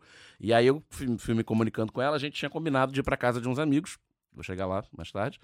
E aí, na hora que a minha filha foi tomar banho tal, aquela coisa se arrumar, enquanto ela tomava banho, esperava pra, ela, pra gente se encontrar com a, com a minha companheira, começou a apuração. Aí começa a apuração, né? Com, logo bem no iníciozinho, o Bolsonaro dá um salto, bate 56% e logo começa a cair. E vai caindo, ele cai muito rápido até 52, 51 alto. E aí começa, diminui o ritmo, mas assim, antes de 50% tava claro que ia passar. Tava, tava mais devagar, mas constante. E aí começa aquela coisa, né? A gente com a memória do primeiro turno, o primeiro pensamento é: vamos jambrolhar. Vai ser 55-45, porque nessa altura, no primeiro turno, a diferença estava grande, caindo devagar. Aí os. Vira, todo mundo vira estatístico, né? Os grupos começam a falar: não, mas a Bahia tá na frente, São Paulo tá devagar, Minas tá devagar. E ele batendo 58% em São Paulo, batendo 58% no Rio, virando em Minas, né? O Lula começa na frente, mas o Bolsonaro vira em Minas. E aí o, eu passei a. A gente ficou com aquele medo, né? Do Lula passar e tomar, tomar a revirada, porque São Paulo, eh, Rio e Minas ainda faltava. Por muito sul já estava bem adiantado. Mas é, aí uma coisa foi me confortando. Embora São Paulo, Rio e, e Minas estivessem num ritmo mais lento que o habitual, com o Nordeste na frente, a cada atualização o Bolsonaro caía nesses três estados. Ou seja, os votos lulistas estavam demorando, tá, mesmo nos, nos, em estados que, que, na verdade, foi um empate em Minas. Né? O Lula ganhou por 50,2 a 49,8 no finalzinho. E, mas mesmo em estados que ele perdeu com 10 pontos de diferença, que foram Rio e São Paulo, é, os votos que entraram depois foram mais votos do Lula. Ele foi tirando a diferença. E isso fez com que, mesmo com o Nordeste já bem apurado e Rio e São Paulo ainda apurando muito, a diferença continuasse, mesmo que muito lentamente, a favor do Lula. E aí, já com 50, aí gritaria nos bares, já dava pra ouvir, né? Porque, ao contrário da região onde eu voto, na região onde eu moro, o Lula ganha de. Parece o Nordeste, nesse sentido, o Lula ganha de 65, 35, que é essa região aqui que a gente tá gravando. E aí, é, eu vou encontrar. A minha filha queria, queria fazer um lanche. Aí eu fui levar ela na padaria, onde já encontrei minha companheira. Do lado da padaria tinha um bar. Todos os bares entupidos de gente, todos lulistas. E aí a. A gente encontra aleatoriamente um casal de amigos de Niterói, que sei lá por que estavam em Laranjeiras. E aí a gente fala: não, a gente vai na casa de uns amigos, no Maitá e tal, que a gente tinha combinado, onde a gente tinha assistido o primeiro turno, vamos assistir lá. Só que aí, tipo, foi batendo 50,1, 50,08, 50,07. Porra, agora vamos ver a virada aqui, né?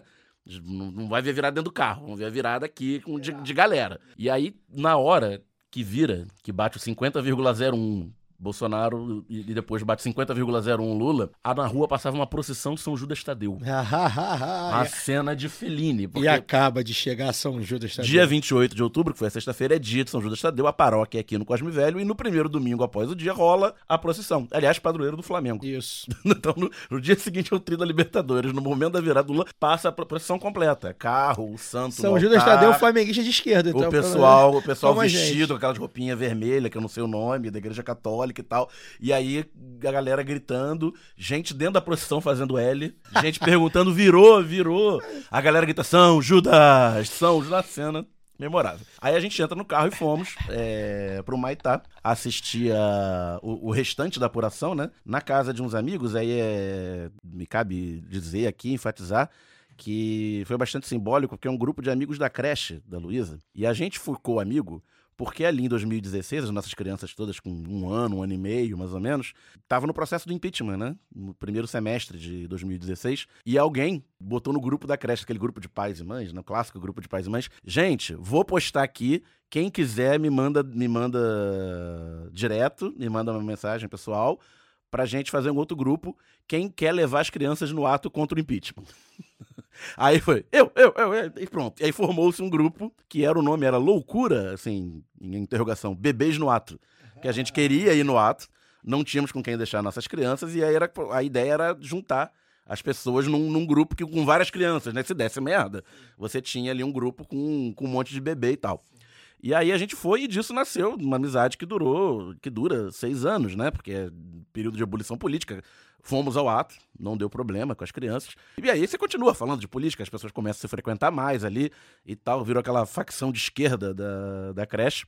Então foi bastante simbólico que estávamos juntos em 2016, ninguém soltou a mão de ninguém, estivemos juntos na, na apuração de 2022, aí com as crianças já grandes, correndo, as crianças bandeirando pro Lula, na hora que, que, o, que o Bonner anuncia, né, que o Lula estava eleito, já estava bastante precificada, né, a, a, vitória do, do Lula, assim, 96% não vai virar, tá virando em Minas, tava diminuindo a diferença no Rio, São Paulo, no, rest, no restinho ali, não ia virar, era só questão de tempo, anuncia, né, mas aí no, no anúncio oficial a galera explode, a galera vai pra rua, era uma rua, é uma rua no, no Maitá que é uma rua de paralelepípedo alta, né, não tem trânsito nenhum, aí foi criança pra rua, o pessoal foi bandeirar, gritou e tal, aquela festa toda, então fica o um abraço aqui pro Fábio Cascardo, que foi nosso convidado duas vezes, que era o dono da casa. A companheira dele é Rosa, o Léo, Luciana, Bernardo, a Lia, é, Gisela, todo mundo que, que tava lá e foi, foi bastante simbólico a gente estar junto. E depois voltamos para casa. Aí eu falei que eu não consegui passar o, o domingo vendo resenha esportiva e reprise de. A gente foi, viu lá o, o discurso do Lula, foi para casa mais ou menos 11 horas, meia-noite. E eu não consegui fazer o meu dia de Flamengo. Mas segunda-feira eu fiz meu dia de Lula.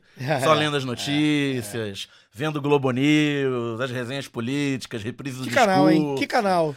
E foi isso. Que Minha canal? eleição foi isso. Globo News. Fagner, é, você contou mais ou menos aí como foi? Não sei se você quer. Não tem nem 10%. Então, é seu o microfone. Eu acho que, no meu caso, eu queria começar um pouco antes, para poder chegar no final do domingo, porque o lado B. Permitam uma breve divagação? Sim. Não, não. eu- eu- Ah, eu- tá. É só aspa. Não, tá. Não, porque o lado B, ele existe, na verdade, da nossa inconformidade com o golpe de Estado que foi dado no Brasil em 2016. Tava em curso, né? É. Tava, não tava concluído. É, mas já a gente Não, mas sabia, a mas a já sabe- a tava gente sabia encomendado, que tava igual a vitória do Lula. Tava, a gente tava sabia que ia acontecer. É, a Dilma já tava fora. O lado B, ele existe por causa disso, por causa da nossa inconformidade com um golpe de Estado que foi dado, vamos usar aqui o português claro e direto, foi um golpe de Estado foi dado no Brasil para encher o cu de rentista de dinheiro e fuder a grande maioria da população. É por causa disso que a gente está vivendo o momento que a gente está vivendo hoje. Porque o Brasil concluiu que aquele ciclo de prosperidade, sobretudo das pessoas mais pobres, ele deveria acabar em nome de encher o rabo de rentista milionário com mais dinheiro do que ele já tinha. E o lado B surgiu por causa disso, porque a minha inconformidade, a inconformidade do Caio, a inconformidade do Daniel e a inconformidade do Alcísio, na época, é, era muito grande, porque a gente ligava a televisão, ligava o rádio e a gente não ouvia uma voz sequer dissonante daquela desgraça que estava acontecendo. E a gente se viu na obrigação, é, não era só uma questão moral e nem uma questão de saúde mental nossa, mas a gente se viu na obrigação de procurar um microfone onde a gente pudesse falar a verdade dos fatos. E nós estamos aqui até hoje. Mas aí pulando esse tempo, para quem está chegando no lado B agora e não conhece a história do programa, tem aí 254 programas para trás, vai é, mais especiais. é, e vai ouvir tudo que a gente tem falado e vai ouvir tudo que se confirmou a partir daquilo que foi dito nesses microfones.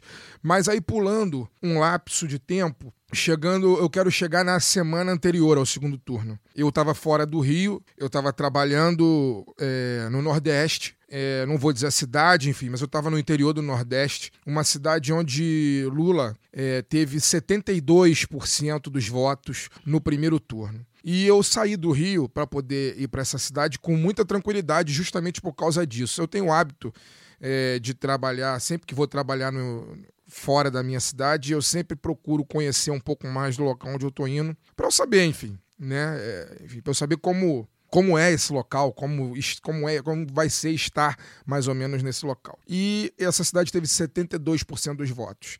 Por que, que eu estou dizendo isso? Eu estou dizendo isso para poder falar o quanto o fascismo nos esmaga e o quanto o fascismo destrói a nossa saúde. Eu cheguei nessa cidade no domingo, quase à noite. Domingo, né? O domingo anterior à eleição, quase à noite. Fui pro hotel descansar, passei o dia praticamente todo viajando, então estava bem cansado e fui descansar. No dia seguinte, quando saí para trabalhar, eu tomei um susto, um susto, mas foi um susto é, que na verdade foi uma revelação. A revelação disso que eu acabei de falar agora há pouco, do quanto o fascismo nos esmaga. É óbvio que a gente sente na prática, no dia a dia, o peso do coturno, o peso da chibata do fascismo, mas nem sempre a gente tem a possibilidade de poder visualizar o fascismo, porque ver é diferente de sentir. E nessa semana que eu estava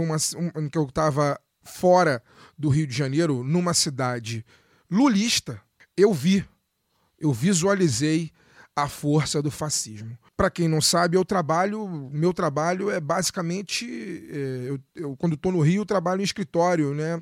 Mas quando estou em campo, eu trabalho, meu trabalho é trabalho de campo. Eu faço visita a campo. Eu converso com as pessoas, com as populações, população rural, com o poder público. Eu entrevisto as pessoas. Meu trabalho é esse. E eu fiquei a semana inteira fazendo uma série de visitas, uma série de entrevistas, portanto, andando na rua todos os dias, o dia inteiro, de segunda a sexta-feira, que foi o dia que eu comecei a minha volta para o Rio. E numa cidade que deu 72% dos votos a Lula no primeiro turno, eu falo empiricamente, eu falo sem medo de errar, que nas ruas, durante toda a semana que eu estive lá, 90% das referências nas ruas eram referências fascistas. 90%.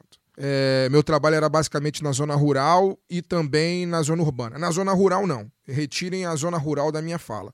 Mas na zona urbana, 90% de uma cidade de 60 mil habitantes, 90% das referências eram fascistas. Você não via o Lula pichado em parede alguma, você não via o número do Lula pichado em parede alguma, você via um ou outro carro com adesivo do Lula ou com a bandeira do Lula, mas 90 não tinha uma única rua que eu não fizesse a curva, que eu não passasse de carro, que não tivesse na minha frente uma Hilux com bandeira do Bolsonaro.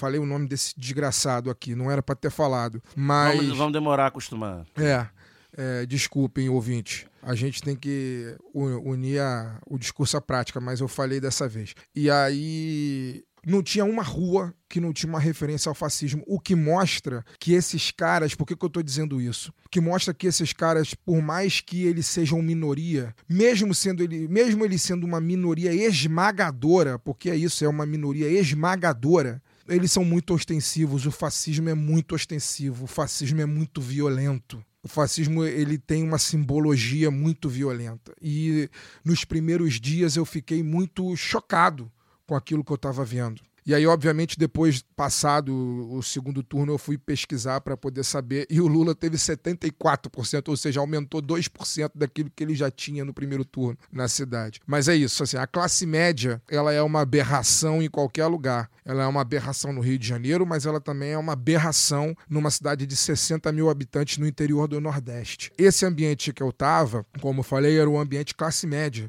um ambiente urbano em que grande parte dos carros que circulavam eram Hilux, SUV, etc e tal. E a classe média ela é uma, ela é uma abominação política em qualquer lugar em qualquer lugar, inclusive no interior do Nordeste, que provavelmente, enfim, essas pessoas, obviamente, por estarem ali ostentando o seu alinhamento ideológico com um candidato fascista, obviamente, essas pessoas deram seu voto ao fascismo. Né? Mas o que os números, enfim, os números acabaram por mudar a minha percepção. Enfim, Lula ganhou na cidade, aumentou a sua diferença na cidade, mas é, esse relato é só para mostrar o quanto o fascismo ele é ostensivo, mesmo onde ele é extremamente minoritário. E aí sobre o domingo, eu cheguei, né, eu cheguei de viagem no sábado à tarde praticamente na hora dali do, da final da Libertadores. Tava morto de cansado também o dia inteiro viajando, conexão e etc e tal. E, e pô, assim que cheguei em casa, pouco depois que cheguei em casa, né? É, cheguei em casa, sei lá, faltando 10 minutos para começar o jogo, a final da Libertadores. Aí aquele negócio, toma banho, se organiza ali e tal. Acabou o primeiro tempo, assim que acabou o primeiro tempo, me corrijam se eu estiver errado, saiu a data folha saiu a Datafolha. E a Datafolha deu 52,48 e eu, eu vinha de um ambiente absolutamente insalubre, né? Aeroporto um ambiente absolutamente insalubre nos momentos. E no governo Bolsonaro, mais do que nunca, voltou, voltou a ser um domínio exclusivo da classe média Exa alta. Né? Exatamente, exatamente. Então, e já contei aqui isso, né? Eu, eu, eu sou mal educado, eu leio o WhatsApp das pessoas. Se você me, me vê na, no metrô e tal, não abra o WhatsApp na minha frente, porque eu vou ler a mensagem que você está trocando com alguém. Eu sou mal educado. E eu vim sentado tanto na ida quanto na volta desse local onde eu fui trabalhar com bolsonaristas que, enfim é, tinham bandeira do Brasil nos seus perfis e participavam de grupos patriotas do Brasil, esses infernos que inventaram na, no WhatsApp. Então, cheguei de um ambiente absolutamente insalubre, mas um pouco, um pouco esperançoso, porque a pesquisa Atlas e a IPEC, né, tinham dado, dado um aumento da tinha vantagem. dado um aumento da vantagem, mas a Datafolha deu 52,48. E aí, cara, eu fui.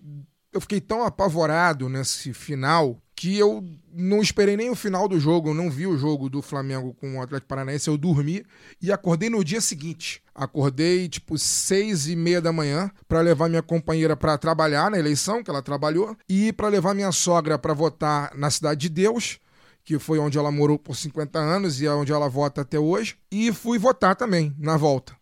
Né? Então, esse processo se deu ali. Durante uma hora, deixei minha companheira na escola que ela trabalhou, levei minha sogra na Cidade de Deus. Minha sogra foi a primeira a votar. Voltamos correndo, cheguei na escola que eu voto, votei e fui para casa e passei o dia inteiro trancado em casa, offline, com a televisão desligada. Eu não queria acompanhar absolutamente nada porque aquela pesquisa, aquela pesquisa Datafolha estava batendo muito na minha moleira e, e eu não queria pensar muito nisso. Então eu criei alguns mecanismos de autodefesa para não pensar nisso, até que, enfim, deu 5 da tarde. Logo depois minha companheira chegou da sessão onde ela trabalhou e a gente tinha combinado ir para um, a casa de um casal de amigos em Vila Isabel, que, onde rolaria um churrasco e a gente acompanharia num churrasco. Mas chegando lá, a gente chegou, já estava ali com seus 50 e tal de porcentagem de apuração. É... Aí já tava a curva embicada. É, já tava embicando e mesmo assim eu muito tenso, enfim, não, não, não quis acompanhar em frente à televisão, fiquei num espaço destacado do quintal lá longe da TV, até que eu ouvi a, a voz desse meu amigo gritar é, conversando lá com o pessoal, falar, vai virar na próxima. Aí no que ele falou, vai virar na próxima, eu voltei, eu fui para onde tava todo mundo e acompanhei. E aí, cara, quando virou, foi quando virou foi uma catarse absoluta. Eu lembrava, eu lembrei de muita gente, eu lembrei da gente aqui, obviamente, mas eu também lembrei da minha tia, que é minha tia-avó, que tem 87 anos e que saiu do sítio onde ela está morando hoje em dia para poder ir votar sem a menor obrigação. Lembrei da irmã dela, de 90 anos, que ela arrastou para poder votar também. É, as duas me emocionaram muito dizendo que iriam votar e eu lembrei delas, obviamente. Tentei falar com elas, mas elas já estavam dormindo naquela altura. São senhoras de 87 e 90 anos que moram na roça, então já estavam dormindo. É, eu lembrei do nosso camarada Marcelo Biar, que morreu, Boa. morreu na pandemia, Boa. morreu quando não deveria ter morrido morreu é, é, meio curioso falar isso, né? Mas morreu numa idade que não é para morrer, mas o fato é que morreu graças a esse governo desgraçado. Lembrei muito do Biar, que estaria muito feliz se tivesse com a gente aqui hoje. Enfim, eu lembrei de muita gente, cara. Eu lembrei de muita gente. Muita gente que eu lembrei, eu mandei mensagem aos prantos. É, quem ouve esse programa, que recebeu minha mensagem aos prantos, vai saber, porque eu só pensava nisso, cara. Eu só pensava nisso. A gente não podia mais ser governado por uma corja de assassinos, a gente não podia mais ser governado por gente da pior espécie, por esses seres humanos que não dá nem para chamar de ser humano, na verdade. É, é uma etapa anterior a ser considerado Homo sapiens. E, e por mais que me choque saber que muita gente não consegue nem discernir isso, não consegue nem ver a diferença entre um ser humano e um pré-humano, ao mesmo tempo fico satisfeito de saber que mesmo comprando muito voto, mesmo roubando muita eleição, mesmo fraudando muito processo, mesmo atropelando a lei como atropelaram, eles só tiveram 400 mil votos a mais do que, do que tiveram em 2018. E o Lula 13 milhões a mais. E- exatamente. Então, nós somos maioria e, e de lá pra cá, cara, eu, eu só tenho alívio, assim. Como é bom, como é bom você viver num lugar que não é párea mundial, brother. É bom demais você A ver... enxurrada de congratulações. É, é bom demais você ver que o mundo, o mundo voltou a se importar com o Brasil. É bom demais você ver que você não pertence mais ao lixo da humanidade. É muito bom. É um ser humano na presidência, né? A gente comentava isso também em off, né? Ter um ser humano na presidência da República, é, enfim, já é um alívio. E ter um dos maiores seres humanos do seu tempo, pelo menos, e o Lula é um dos maiores do seu tempo no que ele sabe fazer, que é política. Ele é um dos maiores políticos do seu tempo. né? É, o Fagner mesmo já falou aqui, né? Do século XXI, talvez é o maior, eu acho. Eu não, não, não, não vejo, enfim, não tem comparação. Não tem, não tem o segundo colocado Não tá tem, não. a um planeta atrás. É, é, o o Lula- século XXI, o segundo tá um planeta atrás. É um homem que viu o Xi Jinping e o Biden parabenizá-lo e elogiar.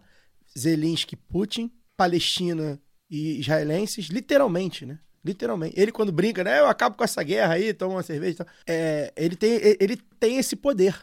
Para resolver a crise É o climática na da COP27.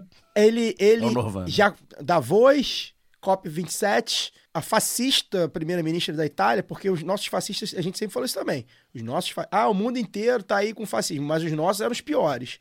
A fascista da Itália, primeira-ministra, parabenizou, não, vamos atuar e tal. Esse é o Lula, né? Esse é o Lula. E, enfim, né, embora a gente esteja fazendo um programa para frente, de, de alívio, de esperança, e eu acho que tem que ser assim mesmo, eu não consigo não conceber, é, é, não, não, não entender tanto esforço para fazer esse homem viável. Mas, enfim, a gente viu aí, né? É, na abertura, né, a gente botou, né? Por exemplo, a, a trajetória do, do Lula, né? O arco do herói do Lula. A jornada do herói, uma coisa inacreditável. A compra de, de votos e tudo mais, enfim. A gente tá lembrando aqui de quatro anos atrás, né? Da gente no- na nossa depressão, no nosso medo e tal. Há quatro anos atrás o Lula tava numa cela na sede da Polícia Federal de Exato. E aí, algo construído, né, gente? Né? Foram muito tempo para botar o Lula é, na cadeia e, via- e viabilizá-lo. E mesmo assim, é isso. A gente conseguiu vencer, né? Olhar, olhar pelo, pelo lado, pelo copo meio cheio. A gente conseguiu, contra isso tudo, a gente conseguiu. A nossa, É, só para fazer um, um último parênteses, a nossa mídia, que foi fundamental nesse processo de construção da imagem do Lula ladrão, né? Ela não só construiu essa imagem do Lula ladrão, como ela construiu no subconsciente. Eu não, eu, eu não sou. É, é, No inconsciente. É, é, o inconsciente, né? Eu não sou letrado aí nessa questão, mas acho que é inconsciente. É um dos dois aí. É, ela, ela conseguiu construir na leitura do inconsciente coletivo brasileiro, inclusive, que o ladrão é mais gra é ser ladrão é mais grave do que ser assassino. né? Afinal de contas, nós tivemos um assassino literal na presidência da República durante quatro anos, e esse assassino sem- sempre e continua sendo normalizado por essa mídia. Muita gente. né? Inclusive no- Continua sendo, porque anteontem a CNN estava debatendo o futuro político desse cidadão, se ele será ou não o líder da direita. É, das duas, uma. Ou ela normaliza assassino, ou né, ela normaliza que a direita é assassina. O Fagner falou, falou isso agora, falou da classe média uma aberração política, né? No segundo turno a gente viu muita gente saindo do armário, né? Que como as pesquisas Sim. davam a possibilidade Isso. do Lula ganhar no primeiro turno, uma vantagem muito Isso. grande, e se fosse pro segundo turno ia ser uma diferença muito grande, né, e tal, eles estavam um pouco no armário aí. E aí, quando tiveram aquela injeção de ânimo, né, com... Votaram no sigilo, né, digamos assim. Tiveram aquela injeção de ânimo da diferença ser, ser apenas de cinco pontos no primeiro turno e as primeiras pesquisas já darem apertadas, eles foram, pô, saíram do armário, fizeram seus posts em Twitter, Facebook, É, viram que podia. status de WhatsApp e tal. E aí a gente vê muita gente de classe média, assim, que pessoas que postavam ali foto das crianças, o do Flamengo, o do Fluminense, do seu time, né, e tal, bababá, fui na praia, e aí fazendo discurso, não, o Bolsonaro, ele é ruim, mas eu não posso conceber um ladrão pelos meus princípios éticos. As pessoas invocavam princípios éticos para justificar um voto no Bolsonaro em 2022. É porque isso, é Depois porque de tudo que aconteceu. é porque isso, é porque a burguesia conseguiu colocar na cabeça da classe média que a propriedade vale mais do que a vida. É. Enfim, gente, a gente não fez roteiro, mas a gente pediu aí para alguns ouvintes e, e apoiadores, né, apoiadoras, mencionarem aqui alguns temas que a gente pode passar assim rapidamente, acho que a gente vai poder desenvolver aí com o passar da- das semanas, né? O tema mais votado aqui, digamos, embora tenha sido uma, um questionário aberto, é o nosso camarada Jimmy lá no, no Telegram, né? O Leandro também no Telegram, o Danilo FM no, no Aurelo, na Aurelo e o Rodrigo Torrealba Montalvo também na Aurelo, falando sobre questão de anistia, né? É, como a gente vê é, essa possibilidade, se a gente acha que isso vai acontecer, e, e, e, ao passo de que essa nova concertação, né, esse governo de frente ampla, democrático, é, se a gente acha que eles vão atrás de, dos lunáticos eleitos, né?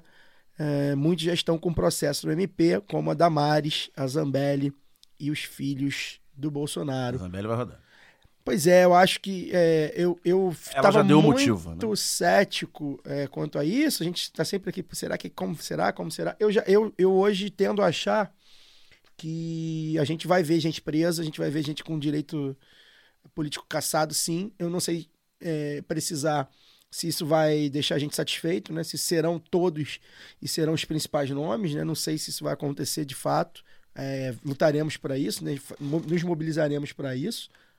Mas eu acho que vai, alguém, alguém vai precisar pagar o pato, sabe? É, eu acho que vai ter alguns casos, exemplos, né? Aquele exemplo. Exato. Pra, boi de piranha, né? É, boi de piranha. A Zambelli deu o motivo clássico, claro, né? No sábado à tarde, com aquela loucura. A gente costuma falar loucura, né? Coitado. Não, não é o não, louco, não é né? loucura, né? Não, aquela, aquela, é o famoso não rasga dinheiro. É, né? aquele absurdo que, que ela protagonizou. E a gente estava comentando aqui em off, né? Os deputados, os, os vagabundos tradicionais turma do Centrão ali não deve suportar essa gente também, né? Mas eles estavam no colo do Bolsonaro, eles precisavam aguentar. Assim como eles aguentaram, aguentavam os petistas, né? É claro que não há paralelo, mas para a cabeça deles deve ser mais ou menos É, a mesma coisa. tipo o, cara, assim. o cara de esquerda e o, o maluco de direita. É. Né? Para eles são, são, são mundos à parte, os dois. E, e aí já tem notinha de jornal aparecendo aí que o Centrão estuda oferecer a cabeça da Zambelli É. numa bandeja ao Lula como presente de boas-vindas, né? Pois é. E É é- tipo, é, a primeira a rodar. Sobre essa questão de anistia, é, não, não existe nem previsão legal, né? Para anistia. O que eu acho, assim, eu não, não tenho nenhuma informação, não sou jurista, né? Sou leigo no assunto, mas eu acho que não. No Ministério da Vingança, como a, Luara falou, né? Eu acho que ele tem que ser silencioso. Eu acho que células é, de confiança, e elas existem, né, de qualidade, na Polícia Federal e no Ministério Público, tem que se dedicar a correr atrás do Bolsonaro e de seus principais auxiliares no, no- no caos, em todo o caos que eles promoveram no, no país. E é, quando apresentar a denúncia, apresentar um negócio muito bem fundamentado, assim, um negócio que não tenha saída e que a nossa agora amiga imprensa tradicional vá soltando aos pouquinhos, aquele conta-gotas, né? E eu acho que pega mais para a população, ela- como o Fagner falou, o Bolsonaro ser ladrão do que ele ser assassino. Então tem que dar, é óbvio que tem que buscar as coisas da pandemia, mas tem que jogar muito na parte dele ser um corrupto, um ladrão vagabundo de pequeno clero, de baixo clero, que desvia dinheiro para comprar casa. E sobre os, um negócio que eu acho que é mais é, é, urgente do que pegar o Bolsonaro e botá-lo nas manchetes policiais no início do ano que vem, é ir atrás desse lumpen empresariado, dessa galera que está financiando aí os bloqueios, os protestos na frente dos quartéis, né, os movimentos golpistas. É, literalmente, agora abertamente golpista, né? não, tem, não tem como não qualificar de golpista quem vai pra estão porta. pedindo golpe. Nunca vai- teve, Não. nunca teve, na Sim, verdade. mas assim, agora eles estão Falava na que porta, contra o PT. Estão na por, contra a corrupção. Eles estão É. na porta do quartel Pedindo golpe. pedindo que as, que as Forças Armadas intervenham e anulem a eleição. É só isso. Que eles querem, é uma pauta única. Então não tem como chamar de outra coisa. Xandão já chamou de. de E tirando esses, o- as pessoas que, como diz o Orlando Calheiros aí, é, vivem num insulamento, né? Só se informam por grupos de WhatsApp que acreditam que o, que o Alexandre de Moraes foi preso, que o Lula foi preso, que o Bolsonaro decretou intervenção militar. Estavam ontem na, na central comemorando que o Bolsonaro decretou intervenção militar. Eu não sei o que acontece quando essas pessoas descobrem que não aconteceu. Né? Se, elas continuam acreditando Elas que caem. mas enfim. e elas caem na próxima. Mas enfim, é, esses é, é- é problema sociológico psiquiátrico que a gente É, vai ter que é, chamar alguns fascismo especialistas aqui psiquiátrico, é. discutir. Mas quem tá acampado em estrada e em tese é caminhoneiro, né, vive de frete. Você tá quatro dias parado na estrada, você não tá ganhando. E alguém tá pagando. E quem tá acampado lá também tá quatro dias sem trabalhar. Eles estão fazendo churrasco na estrada, cara. Alguém fornece a carne. O, o Lula nem, o Lula nem diminuiu o preço da carne ainda. Alguém fornece Os caras a já estão fazendo churrasco. Alguém fornece a barraca, porque tá fazendo frio em boa parte do centro-sul do Brasil, onde está a maior parte dos bloqueios. Ou seja, tem gente botando grana. Banheiro químico. Banheiro químico. Tem gente botando grana e não é pouca grana. Assim, claro, se você compara com o orçamento da União, é pouca grana. Não é pouca grana pa- comparando com o bolso de uma pessoa física. E enquanto o grande empresariado já piscou pro Lula, já sentou no colo do Lula e o dólar já tá caindo, esse lumpen empresariado, né, os Luciano Hang, os Dalsóquio e outras figurinhas, galera do agro do, do oeste da Bahia, Salim Matar, essa gente ainda tá inconformada. Talvez porque esteja com medo de não serem mais impunes, né? Porque eles eram é, absolutamente impunes, aí podiam fazer qualquer coisa que queriam nos últimos 4, 6 anos. Então, eu acho que tem que muito rapidamente é, colocar a Polícia Federal e o Ministério Público, as partes que prestam, para trabalhar, para ter gente. E o discurso do Alexandre Moraes hoje me dá esperança Muito nesse bom. sentido, né? De que golpistas serão tratados como criminosos. Então, eu acho que ele não tá falando da tia Maria que pegou o metrô linha 2 em, na, em Fazenda Botafogo, É. passou o dia tomando chuva e vai desenvolver uma pneumonia essa semana, É. né? Porque ficou lá o dia inteiro tomando chuva e frio, com a bandeirinha do Brasil, não é da tia Maria que ele tá falando. Eu acho que ele tá falando de quem tá financiando. É. Aliás, a, a gente fala muito aqui, né? É, a postura do Alexandre de Moraes, gente, a, a política Herói improvável. e a sociedade, ela é cíclico, né? E, e ao mesmo tempo os ciclos, eles, embora quase sempre se repitam, né? Como tragédia, já diria o, o- o velho pensador, eles vão se alterando também conforme vai andando, a música vai tocando, né? A postura do Alexandre de Moraes é, e aí é um dos vários fatores que a gente que a gente tem que, que lembrar, né? A gente fala assim, se não fosse o Lula, não teria eleição. Não ter- a gente não teria ganho, sem dúvida nenhuma. Mas algumas pessoas tiveram posturas que permitiram que o Lula fizesse o que, enfim, deveria ser feito da tal da frente ampla. E o Alexandre de Moraes é uma dessas pessoas, né? É, o que, que a gente vai fazer com ele agora? Como é que ele vai ser? A gente vai ver, né? Se a gente gostava dele na época do PCC ou não, não gostava. Mas a verdade... Ele vai deixar de ser presidente do TSE, mas segue ministro segue do STF. ministro. Futuramente com- presidente. E jovem, um dos mais jovens, né? Ele vai ficar Ele mais tem 20 aquela cara, mas aí. ele é novo. É jovem. Ele tem 50 e poucos anos, eu acho. Ele é de 60, ele nasceu no dia do AI-5. Ele é meu colega de aniversário, 13 de dezembro, só que eu nasci em 13 de dezembro de 80. Ele nasceu em 13 de dezembro de 68, no dia que foi decretado AI-5. Enfim, é, então ele teve uma postura muito digna dentro da- dos limites das da, da institucionalidade. Né? É, eu acho que é importante sempre a gente lembrar, né? É, vai ser um governo de concertação, vai ser um governo onde ah, vai fazer pressão desde o MTST até a Bolsa de Valores, é fato, né? Vai haver essa, essa, vai ser esse conflito o tempo inteiro, mediado principalmente pelo Lula e pelos seus é, é, seus cabeças mais próximos, né? Vai, vai ter que mediar essa tensão. O Lula sabe fazer isso. É, acredito, espero que ele esteja bem assessorado também, porque eu acho que ele não vai conseguir tomar conta de tudo.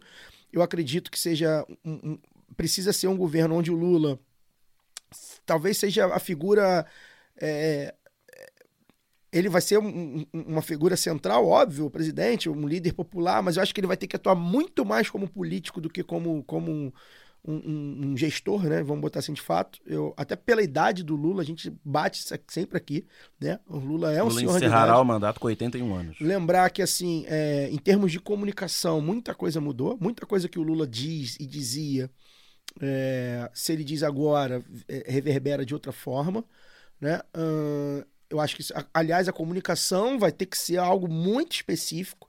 E a campanha nesse segundo turno mostrou é, qual é o caminho. Aliás, falei no Twitter também, mandar um beijo na figura da Luma, né, da nossa amiga Luma Please.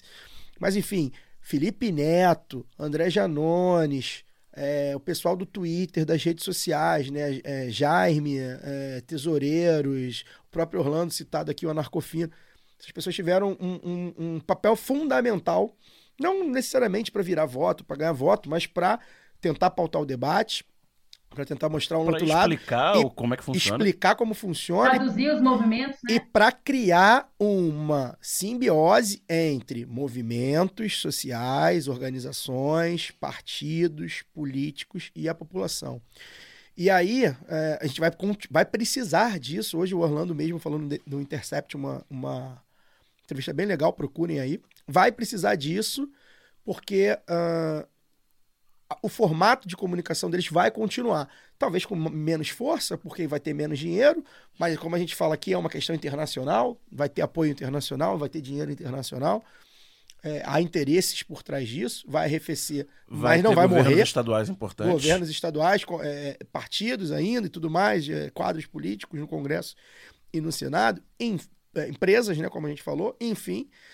Então a gente vai precisar disso. Eu acho que o Lula vai precisar. Por que que acontece? É, procurem aí também um texto chamado Parem as Máquinas, da Piauí. Joguem aí, revista Piauí, Parem as Máquinas. Quem é interessado em jornalismo, jornalista, ou inter- ou interessado em comunicação, enfim, política, leia. E esse texto diz, entre outras coisas, que acabou, se um dia existiu, acabou a farsa do jornalismo isento. Acabou. Então, é, acabou porque é isso, né? Os caras hoje, eles. eles é, e o Brasil está dividido. O Brasil está dividido. Boa parte dos 58 milhões de votos do Jair Bolsonaro é de gente que só consome a Jovem Pan. Embora a Jovem Pan também já esteja tentando fazer um rebranding aí por, por questões. é, é, é, por interesses econômicos. Mas são pessoas que consomem o Zap, são pessoas que consomem o Facebook. Né? É, eu ouvi do cara lá, não, tem precisa de 72, eu ouvi na rua.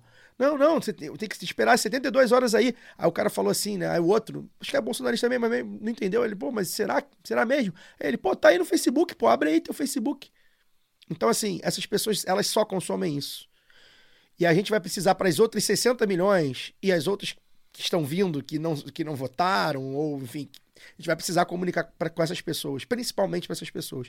E aí eu acho que é um papel fundamental o Lula chegar na Rede Globo de televisão e também na Folha de São Paulo, e também no Estadão, e no UOL, nas, na grande mídia, e falar assim: vamos negociar. Vamos negociar. Institucionalmente, o governo federal está chamando vocês para negociar. Né? Por quê? Aconteça o que acontecer, gente. A Globo já é comunista. A Globo já é petista.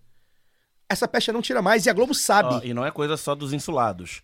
O meu grupo de controle que eu sempre Não, faço, é que todos fala os aqui, bolsonaristas. Que, que acham, inclusive, pataquada essas, esses movimentos golpistas, assim, durante a eleição, ainda no primeiro turno, né? É, alguma, alguma discussão que teve, eu falei, eu mandei, sei lá, link do UOL, né? Link, link de é, órgãos respeitados. Do Fontes UOL, confiáveis. Fontes confiáveis, assim. Na cabeça deles, assim, falando com tranquilidade, assim, sem ser raivoso, na cabeça deles, a Globo e o UOL são tão de esquerda quanto a Jovem Pan é de direita, ou era, né? Exato. É outra coisa. Mas assim, não tem comparação. Não tem. Mas na cabeça deles é. Tá, tá, tá sacramentado. A Globo Exato. é de esquerda. E a Rede Globo sabe disso, gente. E a Rede Globo está em claro. Não sei se quanto vai durar, tá? Sei. lua de mel. Eu tô aqui em novembro de 2022, em primeiros dias de, de, de eleição do Lula. A Globo está em clara lua de mel, não. Em clara, em claro movimento de revanchismo. Ah, é? Ah, eu sou petista? Ah, eu sou lulista? Então tá bom. Então vocês são golpistas, vocês são. Os atos de vocês são antidemocráticos. Porque a Globo poderia ter um verniz. Esse verniz acabou, esse texto, esse texto que eu citei é muito bom. Eu, e, a- e as emissoras não entenderam ainda, os veículos não entenderam, por questões econômicas, por questões ideológicas, enfim. E ao mesmo tempo, eu acho que vai precisar conversar com a grande mídia e vai falar: "Não- ó, não vai ficar. Se vai ficar me chamando de ladrão, irmão, esse filho da puta vai voltar. E se esse- filho da puta voltar, vai fechar a Globo. E aí eu acho que vai precisar negociar e ao mesmo tempo que vai precisar fortalecer as mídias de esquerda, as mídias alternativas, porque é um espaço ainda a ser ocupado, pelo menos por parte da população, que é isso. Uma hora vota no Lula, outra hora no Haddad não vota, no Boulos não vota, na Dilma não vota. Então, é, para acontecer essa caça às bruxas. O que tem que acontecer é um caça às bruxas. Concordo com o Daniel, não precisa ficar falando, ah, vou prender o Bolsonaro. Isso aí não, justiça, vai tomar problema conta. da justiça. Problema da justiça, caralho. Mas precisa acontecer isso. Porque é, é isso, senão voltam. Se não voltam, eu acho que vai acontecer, pelo menos, não sei se vai, vai, vai deixar a gente redimido, né? Não sei se eu vou ver o Bolsonaro preso. É isso que eu tô, tô falando, querendo dizer. E com direitos políticos perdidos. Mas eu acho que a gente vai ver, a gente vai ver sim. E an- antes, antes de passar para Luara, eu só queria fazer, só complementar. E além disso que vocês estão falando, eu acho que é fundamental, né? É, E aí não é uma questão só do Brasil, é uma questão da democracia liberal de uma maneira geral no mundo. né? A gente vai ter que discutir o papel da internet na democracia. Isso. Ou a democracia liberal não vai durar. Ou e não vai durar, vai durar, não vai durar muito. Assim. Tá, tá aí a prova. O que a gente está vivendo é a prova. A gente vai ter que discutir o papel da internet. A gente, hoje, no Brasil, existem 57 milhões. O Bolsonaro, ele não chegou a 58, né? Foi 57 alguma coisa, né? Tem, hoje no Brasil existe. Não, passou, passou de 58. Passou? Hoje no Brasil tem aí uma alta concentração de 58 milhões de pessoas que vivem literalmente num Brasil paralelo. Exato. Vivem num Brasil que a fome não existe, vivem num Brasil que Covid é farsa, vivem, no, vivem nesse Brasil. Vivem no Brasil que Alexandre Moraes está preso. Vivem no Brasil que Alexandre Moraes está preso. Essas pessoas, por conta da internet, elas vivem num mundo paralelo. Literalmente num mundo paralelo. E aí, como é que você você traz essas pessoas para o mundo real? Né? É, eu acho que é a forma que não é fácil, né? Porque é um jogo de interesses muito grande, né? Bilionário. Envolvendo. Indústria bilionária. Mas a forma que a gente tem para poder fazer isso é discutir até onde vai o limite da internet. Porque a internet transformou essas pessoas em zumbis, em zumbis humanos. Essas pessoas não têm mais capacidade de Não, senso e crítico. lembrando, quando a gente fala de regulação na internet, a gente não está falando de ter um algoritmo que barre um, um determinado conteúdo nos celulares e tal. Eu acho que, assim como nos atos golpistas, tem que ir atrás da estrutura de financiamento. Porque estava lendo um fio bastante interessante hoje, que é um cara que foi consertar o celular da mãe. Foi mexer o celular da mãe. isso, tava, eu li isso ontem. tava com muito problema, né, e tal. E aí ele resolveu gravar. Avisou a mãe, eu vou gravar como a senhora tá usando. E aí ele viu a dinâmica de uso das pessoas mais velhas, das pessoas com menos, menos é, intimidade, né, com, com, com a tecnologia dos smartphones. Elas, por exemplo, é, esses vídeos que a gente, que, vídeo de, de propaganda, que a gente vai ver qualquer coisa no YouTube e entra um vídeo que você com 5 segundos pode pular, a gente nem vê o que, que é. Pula automaticamente, as pessoas veem tudo. Isso. Clicam nos links. Links do Google. Links do Google. Então tem muito, sai, muito perfil de extrema-direita escondido em perfil de troca de receita. Isso. Em perfil de fofoca. Em perfil de verso de, de, de Bíblia É. e tal. Aí a pessoa vai lá pra, pra pegar a receita Coach. de, de arroz de arroz à piemontese, sei lá. É. E aí aparece a propaganda, ela clica. E aí falou, a mãe dele, que é uma senhora que mora, não lembro agora se é Paraná ou São Paulo, é, tava num grupo de motoqueiros do Espírito Santo. É, exposta a conteúdos de extrema direita dos mais bizarros e toscos. Esse é o nível. E tudo isso baseado em impulsionamento. Não é que não é só. tá lá, é, é- é tudo. é- Vai clicando. Não, mas é, as coisas aparecem pra ela porque é via impulsionamento. Impulsionamento é conteúdo pago. Esses grupos pagam as plataformas, Sim, pagam o YouTube, sim, pra- pagam o, entregar o- Google Chrome e tal, pra aparecer isso. E se você não combater e não regulamentar esse tipo de ação, não vai adiantar. Não vai adiantar qualquer outro tipo de regulação. A regulação tem que ser aí. Não, quando a gente não fala de censura de conteúdo, a gente fala de proibir é, certas práticas que fazem a senhorinha do interior do Paraná é, tá tão radicalizada quanto motoqueiros do interior do Espírito Santo. E acreditar em teorias conspiratórias Exatamente. absurdas. Luara, Luara. Luara, tem alguma coisa pra falar da anistia? Quer que a gente passe pro próximo tema? Fica à vontade. Não, eu, eu falei já no início, né, sobre a coisa Pois da é, mas eu pois queria é. comentar sobre essa coisa da regulamentação, que a gente falou na live do lado B, acho que a gente encerra falando um pouco disso, e já tratamos aqui também é, no episódio sobre o discurso de hoje, também né, da necessidade de regulamentar isso, né? Porque isso que o Daniel fala também tem essa coisa de impulsionamento, nós também nós temos que perceber assim, essa coisa do AdSense, né, da, da, da publicidade paga ali no Google, quando você procura termos, por exemplo, como bolchevique, você cai no primeiro link do Brasil Paralelo. E vários outros. Então, É. e vários outros, várias outras coisas. É, entre, entre outros, assim, hoje uma, uma é, amiga me mandou, falou, ah, tem como tirar isso aqui, porque também não entende muito, né? É, que era, alguém mandou para ela um print que você procura, tipo, sei lá, onde nasceu o ladrão? E aí cai direto para a página do, do Lula, saca? É. É, São coisas assim, tipo, então tem uma engenharia aí que precisa ser desnudada para que as pessoas né? entendam É de isso. onde vem isso, porque virou aquele negócio de se tá na internet é verdade. Isso. É, a internet virou essa, essa arena aí e que a gente precisa é, regulamentar, porque é, não, não é questão de censura, é questão de, de agora re- retomar né, para a realidade essa, essa, esse pessoal começou a consumir. Então, é, vai, vai muito de onde a gente vai começar a pensar. O Lula fala de retomar os conselhos. No discurso dele na Paulista, ele falou, mencionou várias vezes a coisa da cultura. Então, a cultura não só a cultura da produção artística, mas também do fomento que movimenta toda uma sociedade é, de uma forma a, a pensar a si mesma, sabe? Isso. Então, acho que vai ser nesse, nesse sentido aí, dos conselhos também trabalhando para pensar como é que a gente consome informação. É, como é que a gente está lidando com as novas tecnologias? Porque as coisas estão mudando muito rápido. Eu já tenho mais de 10 anos de, de formada e eu lembro que eu tinha uma disciplina na faculdade que era Introdução a Novas Mídias. E aí a gente falava, inclusive, de Orkut. Onde é que está o Orkut hoje, sabe? Eh, Já temos outras coisas, outras redes sociais, outra dinâmica de informação. Então, nós vamos precisar lidar com isso a sério, porque a gente tem um, um marco civil da internet que não, civil, não civilizou a, a, nossa sociedade. Então, a gente precisa colocar isso em prática. A gente tem a Lei Geral de Proteção de Dados, mas os dados no Brasil são uma piada.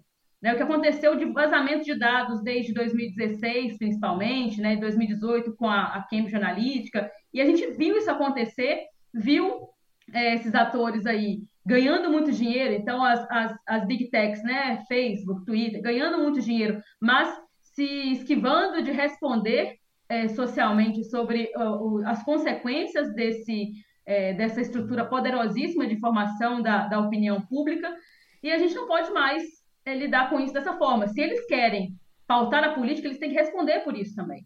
E a gente quer essas respostas porque é, não, não, estamos falando de abrir mão de tecnologia, ninguém aqui é ludista. A gente não está falando de, de, quebrar máquina, nós estamos querendo usar isso para o bem comum. Eu acho que pode ser aliado, mas a gente vai ter que reaprender a usar isso é, e isso só pode ser feito coletivamente. Né? Não só porque nós já temos gente que está imersa nessa, nessa nova ideia de sociedade digital também, mas porque eu realmente acho que isso pode ser bem feito, isso pode ser, ser usado para.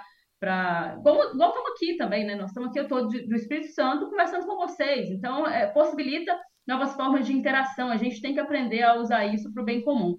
É, eu acredito que é um grande desafio, mas que é, é talvez um dos maiores aí para o próximo período e que nós precisamos lidar com a comunicação a sério. É, esse tema acho que também contemplou um pouco aqui da, do tema que o Kleber Vinícius, lá no nosso Telegram também, um ouvinte de muito tempo, né, sobre o fato da extrema-direita estar na oposição, né, e como será fundamental mobilização constante. Acho que a gente falou sobre isso agora nesse, nesse tema também, né. É, o Luizão botou aqui um tema legal também, mas eu acho que, que, que que não dá para dizer muito, talvez precisasse de um, de, um, de um programa inteiro, né? Enfim, vamos ver como é que se desenha, que é o tema do, dos ministérios, né? Quem acha que vão ser os ministros e quem a gente gostaria. É, acho que ainda está muito. Quem eu gostaria não será ministro em sua maioria, eu posso adiantar isso. acho que será muito. Esse, esse tema, eu até tuitei isso no dia, né? É, é, o fato da gente poder especular, por exemplo, Silvio Almeida no Ministério da Justiça é, eu acho que não vai ser, eu acho que é uma grande, grande eu viagem. Quero, eu quero alguém mais vingativo. Acho que é um grande chute. Não, Silvio Almeida é um lorde, né? É, eu quero alguém mais vingativo. O CH vai, já falei. Não, o CH vai no, no, no, no STF. É, o fato do, do, do, Silvio Almeida, a gente poder especular o Silvio Almeida e ter algum tipo de. Já mostra que voltamos a ser um país, mostra né? Mostra que a gente voltou. A gente, a gente poder especular Fernando Haddad, que a gente. Haddad eu acho que vai ser ministro. Não sei a qual. Gente, a gente sabe, dizem que planejamento, né? A gente sabe da, da, ele, ele é bom nisso. da dificuldade do Haddad eleitoral, enfim, né? Um cara que. Enfim, tem, tem uns problemas assim, digamos, na hora de disputar a eleição, mas, porra, é um cara muito inteligente também. Então a gente poder falar assim, caraca, vai ter o, pode ter o Haddad, talvez não tenha, mas pode ter. Né? Aquela lista que a CNN, CNN deu, né? Porra, imagina a Sônia Guajajara no ministério que será é, criado. Essa tem chance. É, é, para, para os povos originários. Eu quero o Ailton Krenak. Ca... É, cara, é, a, a, gente poder a ter um ministério. Não, sim, pode falar, mas a gente poder ter um ministério de, de, de indígenas, gente. É, poder sonhar com Não, isso. é só sendo o chato pragmático aqui, a Sônia Guajajara, ela, ela resolve o problema da cota do pessoal no governo. né? Pois Onde é. é que o pessoal vai caber num governo de praticamente cent, Guilherme centro, Boulos, esquerda, na, quase centro-direita? Guilherme Boulos no Não. Ministério das Cidades. de Não, não, eu, o Boulos tem que ir pro, pro Congresso. Boulos Ele tem tem que ir que, Congresso. ganhar, É, ganhar, ganhar casca. Ganhar casca. E o bolo É, no não, Congresso nós vai ser um. nomes. É, vai, o bolo no Congresso vai ser Nomes um. da oposição no Congresso, é. O bolo no Eu, Congresso eu vai acho ser eu acho que o Juliano Medeiros deve ser ministro. É, pode ser. Não tem ministro. Cargo, né? Uma secretaria. É isso, assim, o que, que vai acontecer, né, gente? Estado grande, estado, forte. O, ministro- o número de ministérios vai dobrar, ou quase isso. Terão secretarias muito fortes. Porque 10. o Lula, Tem que criar, porque... o Lula sabe, é, a máquina precisa funcionar, né? Pra ter, ter isso tudo precisa funcionar e o Lula sabe fazer isso, o PT sabe fazer isso. Então a gente poder vislumbrar, não dá pra dizer quem, quais são os nomes, é isso. É, a gente quer a Simone Tebet no Ministério da Educação? Não, eu não quero. Eu, eu tenho 500 nomes no Ministério da Educação. Mas Simone Tebet é possível que tenha algum, um- algum cargo. E a Simone Tebet, é, embora ela tenha todos os problemas que o passado a gente não esquece, aqui no lado B a gente não esquece, Simone Tebet foi uma figura política fundamental no segundo turno e isso não se apaga e o Lula vai dar o jeito de pagar Tava isso. no Palanque da Paulista, foi citada nominalmente. no Simone início. Tebet foi a E não exatamente pela transferência de votos, mas pelo papel que Hum, pelo cumpriu papel democrata. Exato, exato, não, até pela, até pela transferência, transferência, de voto porque também. eu ela veio aqui para Zona Sul, onde ela teve muito voto, foi, fez caminhada, ela apareceu, apareceu no Não, mas eu falo assim, nem tanto Não pelos só votos por que isso. caíram, Sim. mas Não, é pelo porque- papel que cumpre. É, não, mas acho que nos números, assim, dá a impressão de que se a gente olha o, a votos frio, né? migrou bastante. Não, se você olha a frio, a votação do primeiro turno e do segundo turno, você dá a impressão de que a maioria dos eleitores de Siri Tebet foram pro Bolsonaro, né? Porque a Sim. diferença que era de 6 milhões passou a ser de 2. Só que eu acho que essas ações, tipo o Caco Barcelos mostrou, né? É. De coação de eleitor, de fake news generalizada, de coação de patrão em, em- em eleitores e tal. Eu acho que isso fez tirar voto do Lula. Né? Teve, tem várias cidades que virou do, do- do Brasil rural, principalmente, que não só que virou, que o Lula ele até continuou na frente, mas ele perdeu votos. Isso. Ele perdeu votos em, relação ao, ao primeiro turno. Isso. Então eu acho que essa diferença tem que ponderar que não foi só dos, do- dos eleitores de Siri Tebet. É. Foram de eleitores. O, o Lula chegou a perder voto e ganhou muitos votos. E aí isso aí a gente só pesquisa, vai dizer, né? Porque não tem como você Sim, ir no, mas o que eu tô ir no boletim de urna e é saber que- quem votou em quem. Mas o que eu estou falando, Daniel, é, é pelo papel que a Tebet cumpriu é, de, do discurso que ela faz Sim, sim. pela democracia. Que mesmo que seja essa coisa que é só as Tebet da vida e as pessoas, é um conceito né, muito é, de, de democracia, né, que nunca, nunca chegou para todo o Brasil, mas que se sustenta e eu acho que é o que tem hoje reverberado, inclusive entre ah, os bolsonaristas, porque não, não tem 58 milhões de pessoas nesses atos golpistas, pelo contrário. É. São ah, atos espalhados, mas com, com pouca adesão, assim, nos atos, estou falando ontem, é, tiveram mobilizações com, com mais gente, tudo, mas não se sustenta. E, e o que fica é as, as pessoas dizendo, não, é, democracia é isso, ganhou quem teve mais voto. Né? Então a gente acho que teve isso. Eu, eu não achei que, que ia ouvir tanto isso, mesmo na bolha bolsonarista que eu tenho acompanhado. É, então o discurso que ficou, eu acho que a Tebet cumpriu muito bem esse papel. Com certeza. É. E é isso, a história é cíclica, a história vai, vai andando e ela, no momento crucial, falhou em 2018, né? Mostrou ali, talvez, um- um- um- que é de fato, mas em 2022 soube capitalizar e foi importante. Mas é isso, só pra gente encerrar nessa questão do ministério, não dá pra saber muito, vamos ver, mas eu acho que só gente, da gente poder es- especular, né? Os nomes, é, nomes de pessoas, né? De, nome de gente, né? Não nome de, gente, fascistas. Chega de Mário Frias. Chega de Damares. Chega de Ah. vai Não Traub. vai ter bizarro, né? Não É vai ter assim, bizarro, vai ter ruim. o- Vai ter gente ruim, vai ter um- gente de direita, mas não vai ter Então, bizarro. Eu falei, eu falei no. Não vai ter lembro qual fascista. grupo, não lembro qual grupo eu falei isso essa semana, que nas especulações pro Ministério do Lula, o pior ministro do Lula vai ser aquele cara que é, podia ser o melhor ministro do Bolsonaro. É, Que é aquele o cara da centrão, direita tradicional, centrão, tá ali pra se locupletar É. e pra fazer política pra Qualquer sua um, base e tal. não só desse governo, como dos outros, inclusive, de qualquer governo. Sim, é, é. não, eu, talvez, não sei. O governo do PSDB tinha seus, seus quadros e tal. Que a gente pode discordar. Ricardo mas- Salles, inclusive, foi secretário, secretário Não, do do PSDB. Alckmin, inclusive.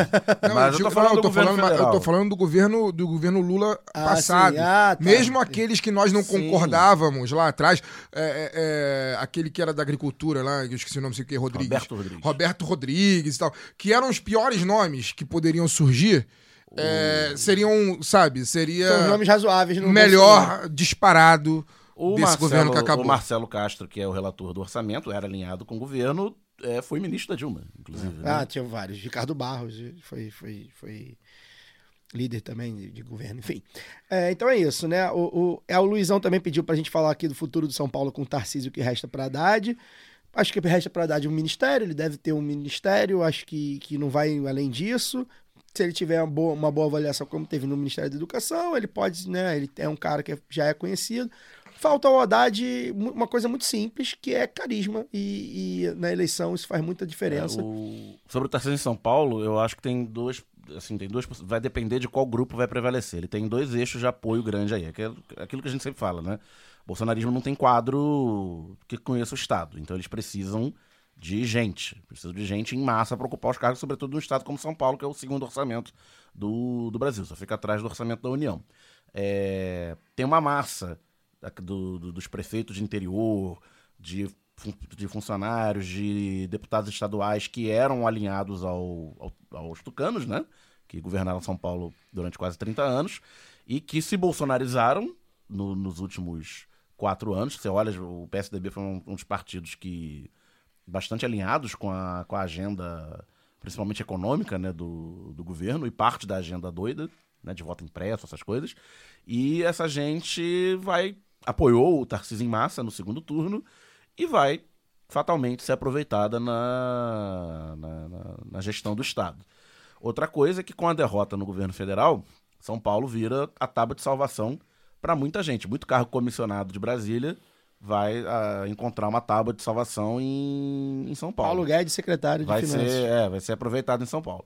A questão é, vai prevale- vão prevalecer os a parte do, do Lexotan, né, do- do- de quem vem do, do governo federal, dos técnicos, ou vai prevalecer a velha política tucana em, Tarcísio no PSDB, Paulo? hein? Isso que eu ia falar, cara. Posso, se vocês poderiam, se eu poderia dar um. Ele já não é do PL, né? Ele é do Ele é do Republicano. Eu poderia dar um, Tarcísio- fazer aqui uma previsão. Tá com cheirinho, Tarcísio do PSDB? Tenho, Eu acho que tá com eu cheirinho. acho que Tarcísio O vai vice ser. dele é ex-tucano, inclusive. Tarcísio vai ser um dos primeiros a largar totalmente a mão. Não vai ser o primeiro que o Cláudio Castro já largou. É, já né? largou.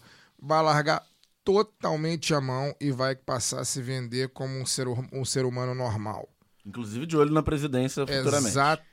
Falar pra vocês, não vai Inclusive, haver... para não ser preso, como todo é, carioca Não, que é, pois cargo de é, governador pois é. últimos tempos, É, os pauli- não é o- preso no Brasil. Os paulistas têm, os paulistas têm uma, uma chance ainda, né? Todo, todo governador carioca é preso, então. A gente vingou eles, porque a gente aqui o, o Rio elegeu um paulista em 2018, que foi preso. Que o Witzel Não é paulista. Não, o não Witzel não foi É, preso. não foi ele preso, foi- foi- foi foi depois. afastado. Aí- não, não foi preso ainda. É, Desculpa. não foi preso, ainda. Me antecipei. Cara, é, não vai ter governo. Gente, Bolsonaro vai ser uma palavra que não vai existir para os governadores. Nenhum deles. Nem o Jorginho Melo, nem os caras lá de Rondônia e Mato Grosso. Não vai, não vai. Não vai Até ter o Bolsonaro. Zema já falou, não vai ter. agora acabou, não vai ter pá. governador bolsonarista. Não, e no Mato não vai Grosso, ter. o candidato dele, o candidato que ele falou no debate, o tal do Capitão Contar, perdeu no Mato Grosso Perdeu, Sul. ganhou Perdeu por boa margem. A gente não falou aqui disso, mas enfim. É... Ganhou outro bolsonarista. O É, Bolsonarista mas ocasião, não, ter, não o bolsonarista ter. raiz. Ninguém vai lembrar do Bolsonaro, nenhum governador vai lembrar do Bolsonaro. PSDB, em 2023. inclusive. Saudades do Tratado de Tordesilhas. Não vai. Enfim. É, O, o Jimmy também mandou aqui no Telegram futuro do orçamento secreto. Lula no Amazonas. É, é, eu acho que o futuro do, or- do orçamento secreto é, primeiro, cair, né? Ah, ah, ah. Hum, depois eu falo. Você acha que não? Não, já fala aí. Eu acho que o orçamento secreto Vai vai acontecer a mesma ser- coisa do que o teto de gastos. Vai precisar ser explanado. Pode continuar, mas se quiser, não, não precisa. Né? É, assim como o orçamento, o teto de gastos, que pra mim a fala do Meirelles, eu falo isso desde, o primeiro, desde que o Meirelles apareceu naquela foto com dos ex-presidenciáveis, o Meirelles é o pai do teto, né? E ele sempre defende que o teto, que é muito importante e tal. O teto é um bezerro de ouro, né? Da, da mídia e do, do mercado, né? Idolatrado e tal. E o Bolsonaro já não cumpre. Mas. É. Mas enfim, tem que ter, tem que ter o teto, tem que ficar lá. É o bezerro de ouro a ser, a de ser ouro. idolatrado. E aí o Meirelles vem e fala: não, o teto tem que ficar o teto, que é importante, o teto. blá. Mas. Faz o Meirelles de novo. O teto, ficar o teto, qual o teto. blá, blá. Daniel chamando o Meirelles. Atenção. Mas. É muito importante o gasto social, lá, lá, lá, lá, lá, lá, lá, lá, e pode haver exceções. quiser, então o pode. teto vai continuar. Ó, tem o teto, mas se quiser gastar mais, É pode. o teto rebaixado. É, tem, ó, tem o teto constitucional, não pode gastar mais, exceto essas 94 exceções aqui que a gente colocou no orçamento. O Sardenberg, Carlos Eduardo Sardenberg, Caralho, defendeu comentarista econômico mais reaça que tem na Globo News, tava falando, não, vai ter que fazer um waiver, porque não sei o que lá. é. Eu nem sei o que é o waiver, coisa, uma Inventou linguagem de uma mercado. linguagem nova, Que né? é uma licença especial pra gastar mais, que você fala, cara, é uma carta de intenções, eu vou gastar mais, eu apresento essa carta de intenções aqui que eu não vou Assina esse cumprir. documento. É, que nem os mais velhos vão lembrar da carta do FMI. Que o FMI vinha. É, fazia tinha uma que falar, ó, precisa ter isso aqui, isso aqui, isso tudo aqui. mentira, tudo É. mentira. Mas você botava lá a carta de Precisa, intenções. não, vou- Então é isso. O mercado já precificou. É FMI, né, o cara? Mas será teto. que vai aparecer FMI de novo? Não, porque o Lula que tirou o FMI do dia a dia. É mas, verdade, sei lá, né? nisso. O risco Não, Brasil é capaz. O É. risco Brasil já apareceu. É. Mas enfim, o, o teto é isso. E pra mim o orçamento secreto vai ser a mesma coisa. Vai ter que ter uma Vai chegar no Lira, vai falar, ó, você quer fazer a festinha de vocês aí? Faz. Não muito Só secreto. que, porra, Não muito secreto. peraí, né? Peraí, vai ser tanto, vai ter que ter, não não vai poder ser tão secreto, É. e vai ter um limite. E daqui desse limite não passa. Ok? Ok. E, e vai ser por isso. Vai, tipo, continua existindo, vai acabar, mas vai continuar existindo. Um orçamento quase Eu- secreto. Eu posso fazer uma pergunta para Semi-secreto. eu posso fazer uma pergunta para Luara, que é a figura mais política e mais sensata dessa mesa. É, quero, eu quero que ela é, divida com a gente o que ela acha que vai acontecer com o Lira, Nossa.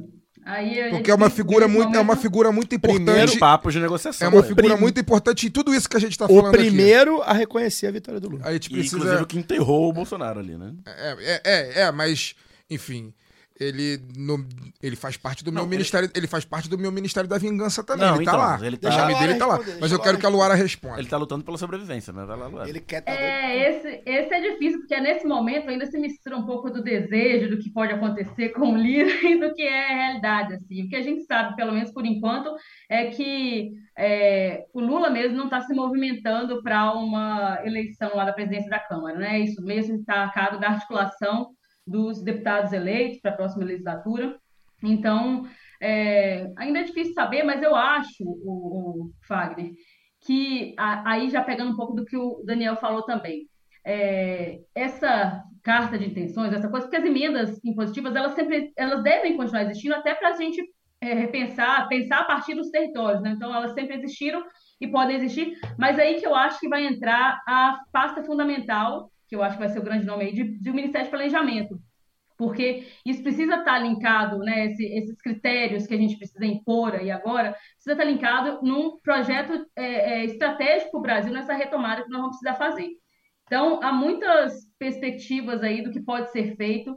É, acho que o Lira é, é aquele, aquela figura né, da, da, da velha política é, tradicional que ninguém gosta e tudo, mas que vai precisar sentar e conversar. Ele vai querer, ele já, já falou. Então, não sei mesmo é, o que, que pode ser feito a partir dali, mas sei que o que, que a gente tem conversado assim com os nossos deputados eleitos nessa essas primeiras medidas de contenção aí, porque é, já teve a gente já viu aí, né, do, do governo a equipe de transição o que, que tem falado, né, do orçamento, da possibilidade de, de negociar uma PEC com um orçamento para poder pagar o, auxílio emergencial, auxílio emergencial não, auxílio Brasil, né, agora.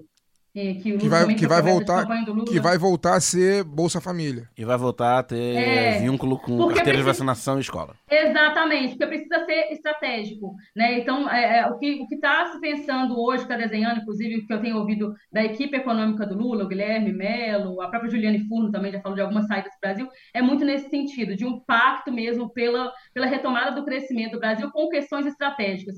E aí eu acho que é importante pontuar é, a, a- Agora, a- a- a- o papel da mobilização popular, e isso está linkado diretamente com a conversa que a gente teve com o Beto Palmeira do MPA.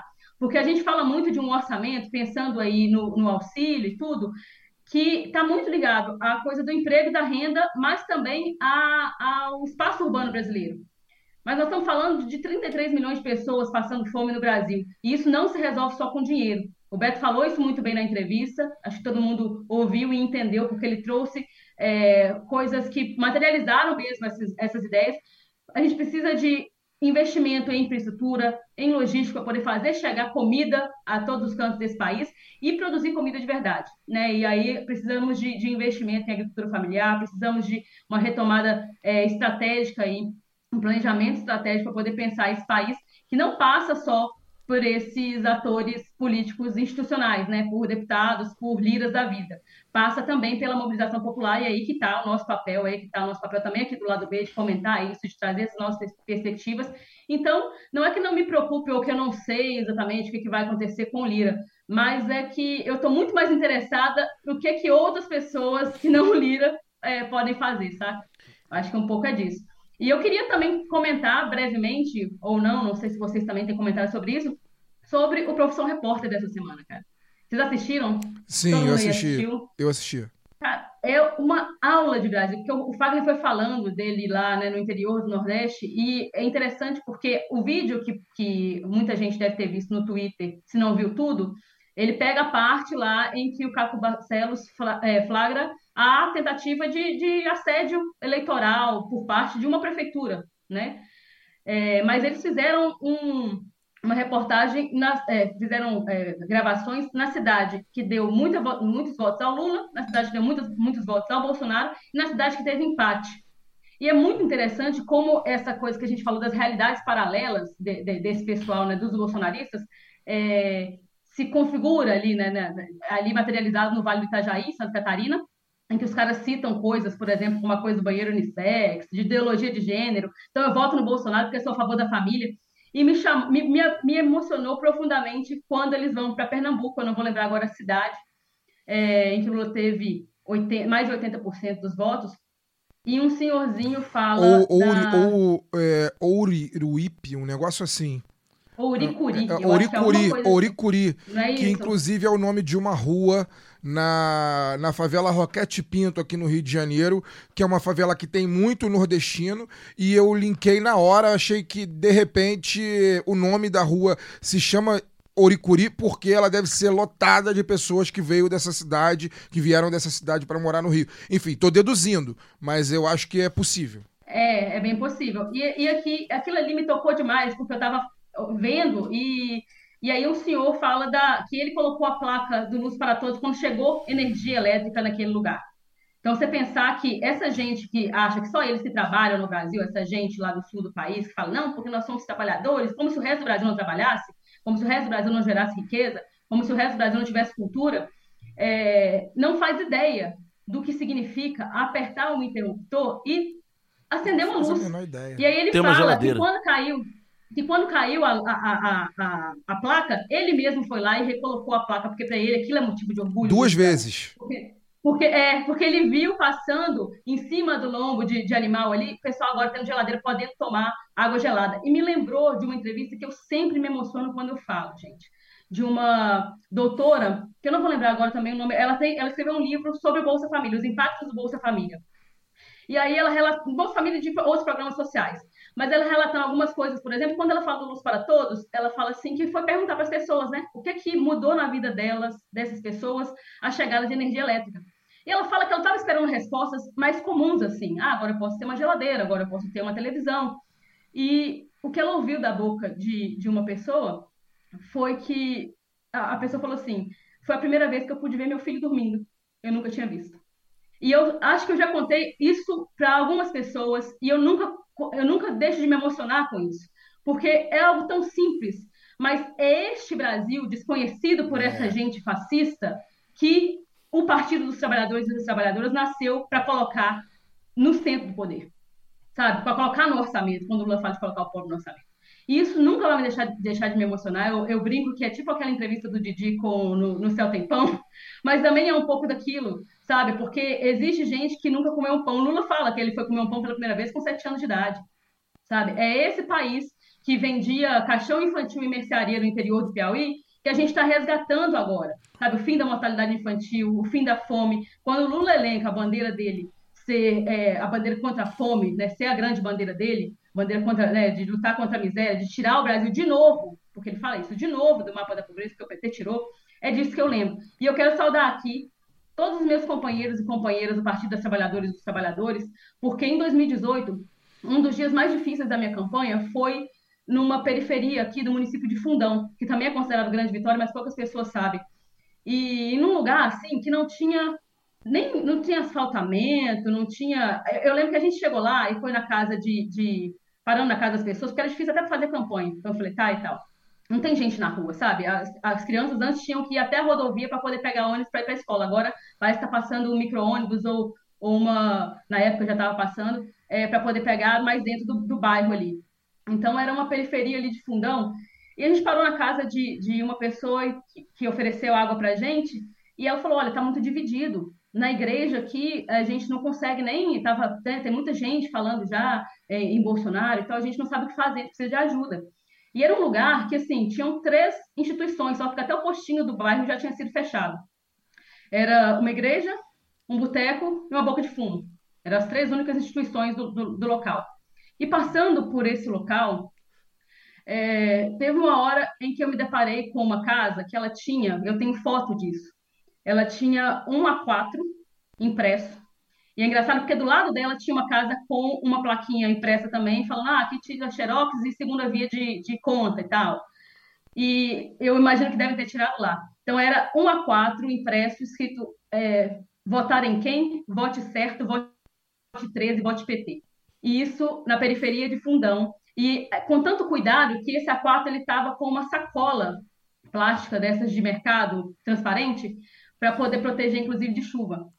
Então é essa esperança que eles depositam no, no Partido dos Trabalhadores e das Trabalhadoras que a gente precisa resgatar. De, então é, não é um governo agora, o governo Lula que é um governo de disputa, mas não é um governo que pode se dar o luxo de errar. Assim como o Lula disse que quando ele foi eleito ele sabia que não podia errar, porque senão os trabalhadores estariam errando, dessa forma é de novo né, um governo de muita responsabilidade, vai precisar ter muita responsabilidade para esse planejamento estratégico que eu já falei aqui, é, porque temos 33 milhões de pessoas passando fome e temos uma e temos mais de 60 milhões de pessoas que depositaram a esperança nas urnas no último domingo, que a gente precisa honrar, sabe, com, com muita responsabilidade, mas também com muita mobilização. Essa batalha não acabou aqui, não começou ontem, mas também não acabou né, agora. Vai continuar durante os próximos quatro anos e nós vamos precisar de ter muita responsabilidade crítica para poder puxar esse governo para o lado desses 60 milhões de trabalhadores, a maior parte deles de trabalhadores, que são quem de fato né, é, carrega esse país nas costas. Ô Luara, é... além do que você falou, é... eu só quero pontuar duas coisas, né? É o programa Um Milhão de Cisternas. Quem nunca andou no Nordeste brasileiro, numa rodovia do Nordeste brasileiro, que você olha de um lado e do outro e você vê todas aquelas casas das rodo, das, da, da, da rodovia com cisterna, casas que pessoas que viviam ali que nunca tiveram acesso à água, que é a coisa mais elementar que o ser humano é, deve ter acesso, água. Essas pessoas passaram a ter água a partir desse programa, não fazem a menor ideia do impacto na vida de uma pessoa que não tem acesso àquilo que é mais elementar. E aí eu faço um, um link com a minha própria história de vida, falando rapidamente. A minha mãe, a minha mãe, ela tinha cinco irmãos, né? É, a minha avó teve seis filhos e desses seis filhos só tinha um sapato, um sapato em, no Brasil dos anos 50 e dos anos 60. Esses seis filhos só tinham um sapato. E o sapato passava de um ano para o outro para o pé de cada irmão, para que os irmãos fossem para pelo menos uma vez, para que pelo menos em um ano, pelo menos em um ano, esses irmãos pudessem ir para a escola calçados. Então, o sapato que, que calçou o pé do meu tio Maílson, que hoje está com 70 anos e que nasceu em 1952, calçou o pé da minha tia Marileia, que nasceu em 1964, 12 anos depois. Um sapato durava 10, 15 anos nos pés de seis crianças. Essas mesmas crianças, os meus tios, quando porque não tinha de meus avós não tinham dinheiro para comprar mochila, eles levavam livro e caderno e lápis para a escola em sacos de arroz. Eu já contei aqui a história da minha madrinha, que é irmã da minha mãe, que hoje tem 62 anos de idade, e ela falou que a primeira vez que ela usou papel higiênico neve na vida dela, ela já tinha mais de 40 anos, foi no governo Lula. Ela passou 40 anos da vida dela se limpando com uma coisa que machucava ela. Ela nunca tinha tido acesso a um papel higiênico decente na vida. Então, hoje eu falo aqui com 40 anos de idade, com formação superior, com muito letramento. Eu posso não ter, infelizmente ainda não tenho um dia, quem sabe, mestrado, doutorado e etc e tal, mas tenho muito letramento, tenho muito conhecimento da vida, né? Mas só estou aqui, só estou aqui. Eu não estou aqui porque eu sou fruto de um milagre, não. Eu estou aqui porque eu sou fruto de política pública, eu sou fruto dos governos do PT. Então, como você mesmo gosta de falar, respeite quem pode chegar onde a gente chegou. Se a gente está aqui hoje, meu filho, minha filha, se vier, não vai para a escola mais com carregando livro e caderno em saco de arroz. Se eu tiver mais de um filho, os dois vão calçados para a escola. Não vamos deixar repetir aquilo que os nossos antepassados passaram. Perfeito. É, voltando aqui do Lira, né? Só para queria dar um comentário para situar, né? Se, se você não viu o noticiário, é, o Lira tá doido para compor. O Lira que é do PP, né? Não é do, do PL. Uh, o PL saiu uma notícia aí que a grande mídia já deu, que o PL disse que vai ser um, um, uma oposição de centro-direita, que, lembre-se, centro-direita... É, tem gente tá do, doido para compor? Tem gente do centro-direita na chapa do Lula, né? É, e que já disse que o PL vai fazer uma oposição responsável e que se precisar votar ao bem do governo, vai votar é, com o governo Lula. O União Brasil é, do partido do Moro que loucura. E do camarada Vaguinho. É, o partido que ficou foi neutro, o União Brasil, né? Na, na, na no segundo turno. No segundo turno. Menos o Moro. Partido do, do, do Moro. O Bivar é, já falou que não vai fazer oposição. Falou com essas palavras, o presidente do não partido. Não tem a menor chance. Não vai fazer oposição, ou seja, é, é claro que isso não quer dizer, né, gente, que a gente, ah, não, vamos confiar nisso, e tudo bem. Não, a gente não vai confiar, a gente não confia em alguns que estão do nosso lado, estiveram do nosso lado há um ano, né? A gente não confia, a gente fica aqui desconfiando, imagina com esses que querem navegar agora na, na moleza. O que a gente está dizendo é o seguinte: as pessoas vão tentar se safar, né? É, e o Arthur Lira é um, vai tentar se safar. Acabou de sair fresquinho aqui uma, uma cidade, uma jornalista que eu não quero nem falar o nome, mas foi do Globo, porque eu tô bem, bem chateado com ela, que eu já não suporto mesmo. Essa aí que, que fez o podcast que vocês ouviam aí, do, do da, de, que tem o nome de, um, de uma capital do, de um, do Brasil. Eu não sei se ela já botou os pés lá, mas enfim. É, enfim. É essa menina aí, essa senhora mesmo. Ela acabou de. Ela, bem formada, né? Acabou de twittar que. É, o PT vai tentar negociar, né? O Lula, o, o, governo de transição vai tentar negociar com o Lira, que o Lira já tem os votos para ser, ser reeleito, mas que ele sabe que está enfraquecido, né? Com, com, com, com, coisa do orçamento secreto, com, unido ao Bolsonaro. E parece que o PT não deve lançar nenhum nome.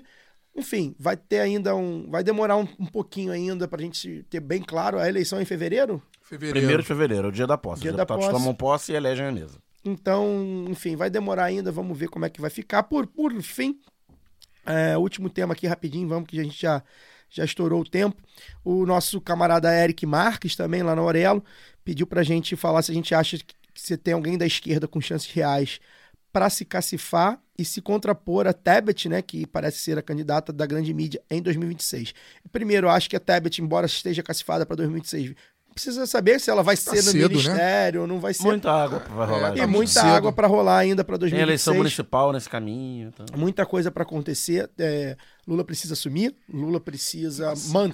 Muita coisa tem que acontecer. Lula até precisa lá. manter, se estar no governo e aí a gente vê como é que fica. É, Enfim, os nomes, os nomes estão postos, né? Mas tem muita coisa para acontecer. Se tudo der certo, bonitinho, vai, vão ter uns quatro ou cinco nomes governistas nesse, nesse, nesse pleito de 2026, mas é muita coisa ainda, muita água para rolar, tá, Eric? Ô, Caio, E a- Oi. inclusive, para eu fazer um comentário aí, porque a gente falou muito de Tebet, e eu também tinha muito, muitas críticas é, a uma outra figura que tem pouca gente falando e que eu acho que vai ser chave nesse processo aí, nesses próximos quatro anos, e na retomada que o Brasil tem feito, inclusive em nível mundial, e que é a Marina Silva, cara. Essa eu perdoo. Marina Silva.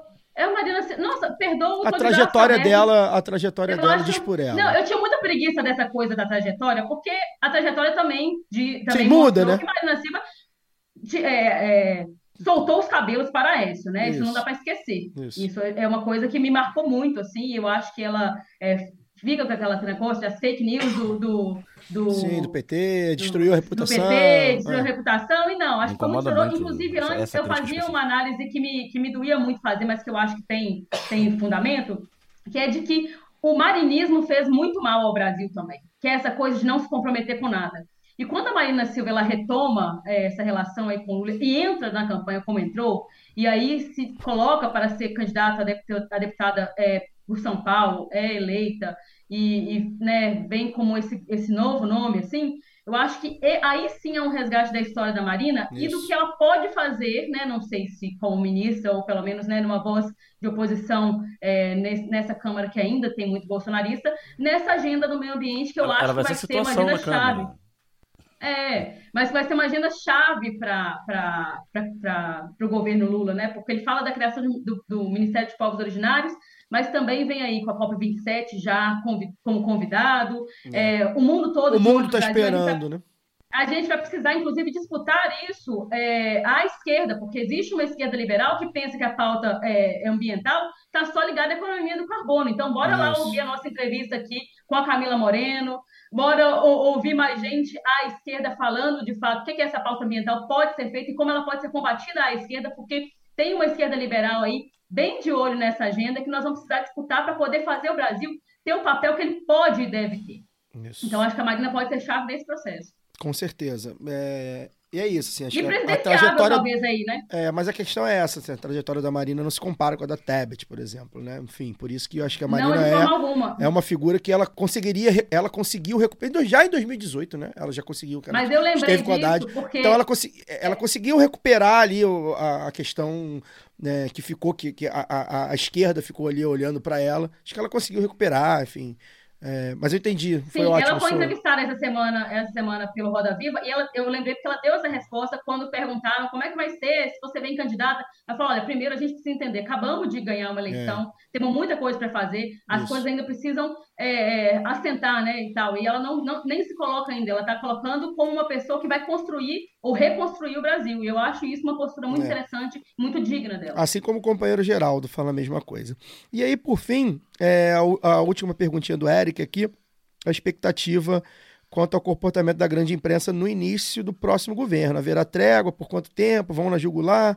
Eu acho que é isso. Eu já tinha falado sobre isso, né? Eu acho que o Lula vai ter que chamar formalmente mesmo. Se Lula se reúne com é, donos de veículos de, de mídia. Acho que, acho, ou não precisa ser o Lula São necessariamente. quatro famílias, né? Mas, é, pois é, são, é, é fácil reunir. A mesa é pequena. Pode ser o, o ministro da comunicação, né? Enfim, pode ser o, o- enfim, um, coordenador, enfim, não importa. Eu acho que vai ter para isso mesmo, olha só. Não tem mais como ficar fazendo isso, não. Não vai ter como, né? Mas agora, de praxe, né? De, de, de, de partida, eu acho que a imprensa vai bater. Ela não vai ficar.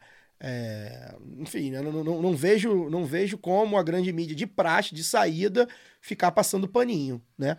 Até porque a- o ideário liberal da, da, da, da grande imprensa, ele é intrínseco e ele vai, e a gente já falou sobre isso aqui, ele às vezes vai, muitas vezes ele vai além da questão econômica do, do dono do veículo.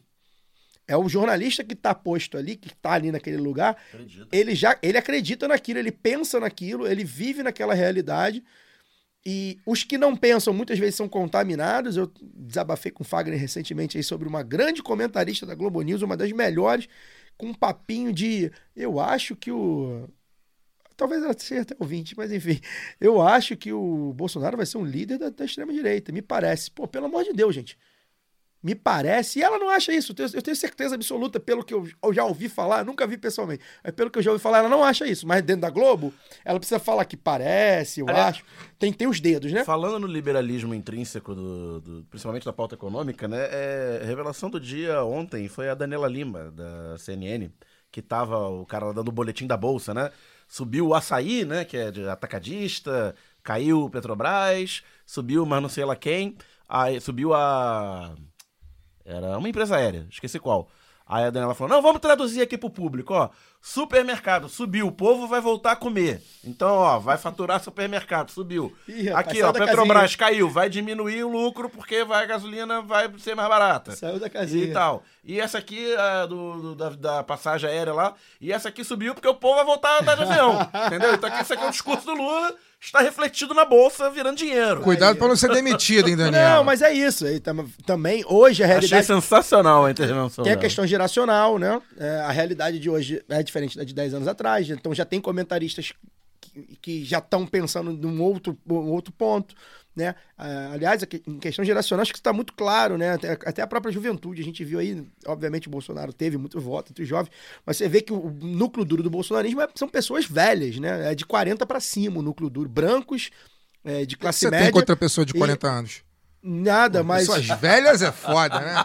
Mas eu tô falando que a Metade- gente. Dá mais tempo. Eu tô Ofendeu falando. metade da mesa de graça. Eu tô né? falando que. Não, se vocês vestiram essa carapuça, vocês estavam lá na rodoviária, caralho. Se Vocês, vocês se penduraram em caminhão, não, né?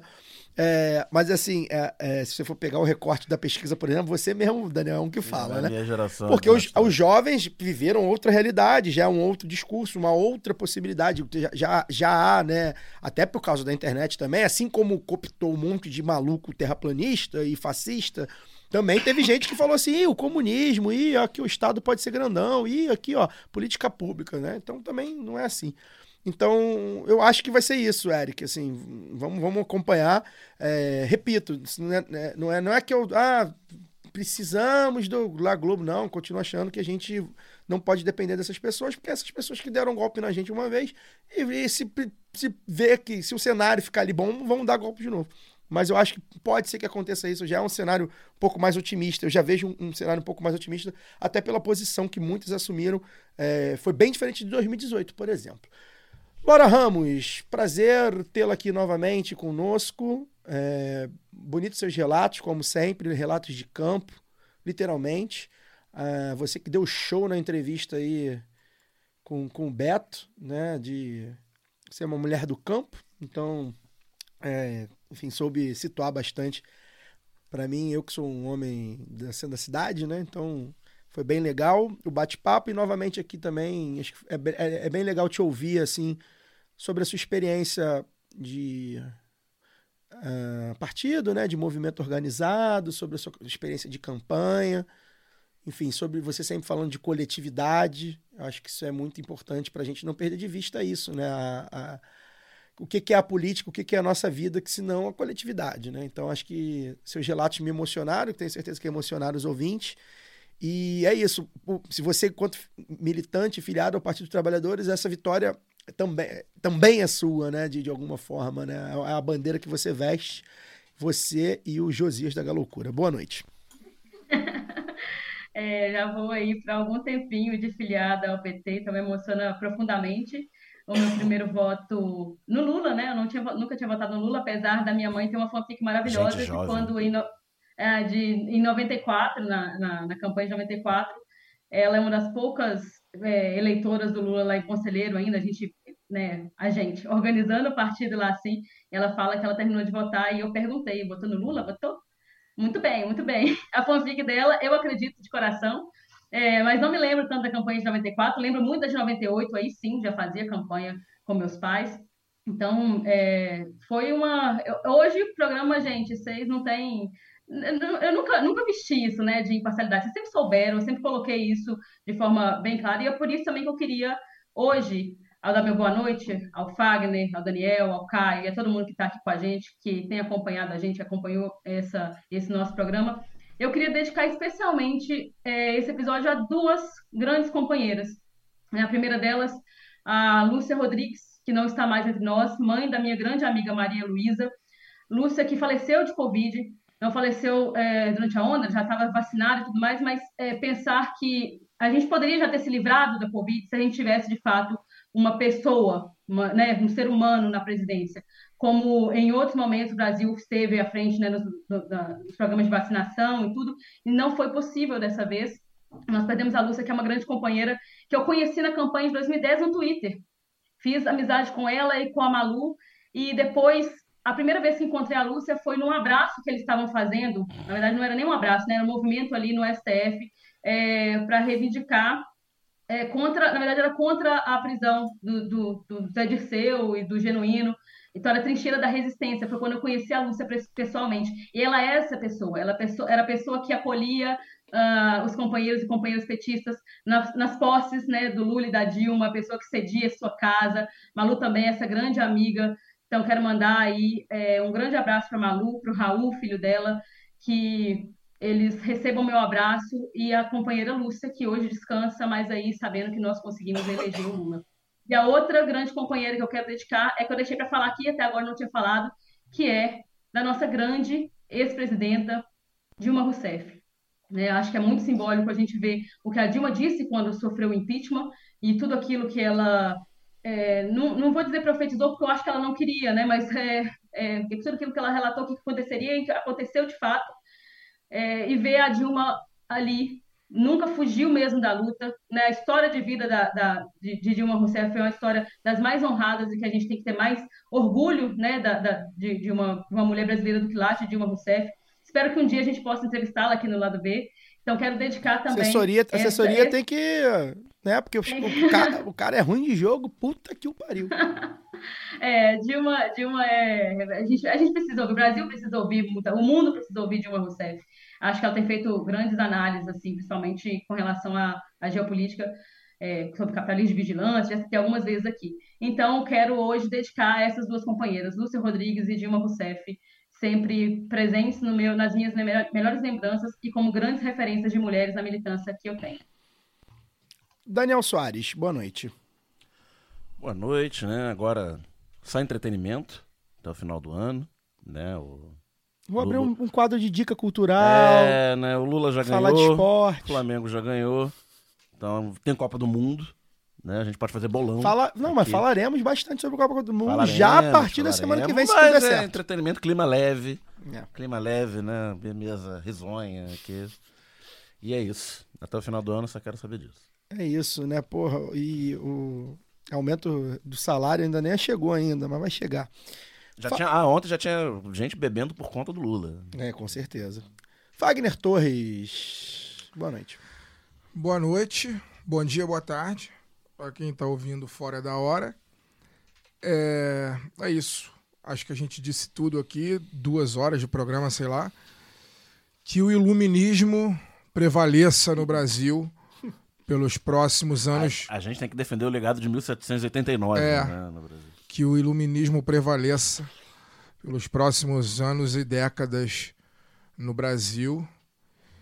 E, e é isso. É isso. Que prevaleça. E que a justiça também prevaleça sobre aqueles que ela deve prevalecer o peso da justiça caia sobre ele com muita pressão popular, porque vai precisar da, da, da justiça. justiça. Queria mandar um abraço aqui especialíssimo pro Lucas Nepopop e pro Guilherme Tadeu. São os podcasters do Café Belgrado, que fazem parte aí da, da galera do basquete, né? NBA, próprio jogo NBA, joguei muito. Uh, ah, NBB, enfim, vi muito basquete. E eles me ajudaram muito na hora de aliviar minha tensão nos últimos meses. Eu já segui eles no Twitter, né? Sempre gostei de basquete, mas comecei a, a, a ouvir agora, só esse ano. E são dois caras incríveis, comunicadores natos, assim. Os caras são muito bons, eles não falam só de basquete, eles fazem umas viagens, assim, no meio da... Fazem umas analogias, assim. Caras incríveis, né? É, que citaram o lado B nessa semana, são ouvintes do lado B.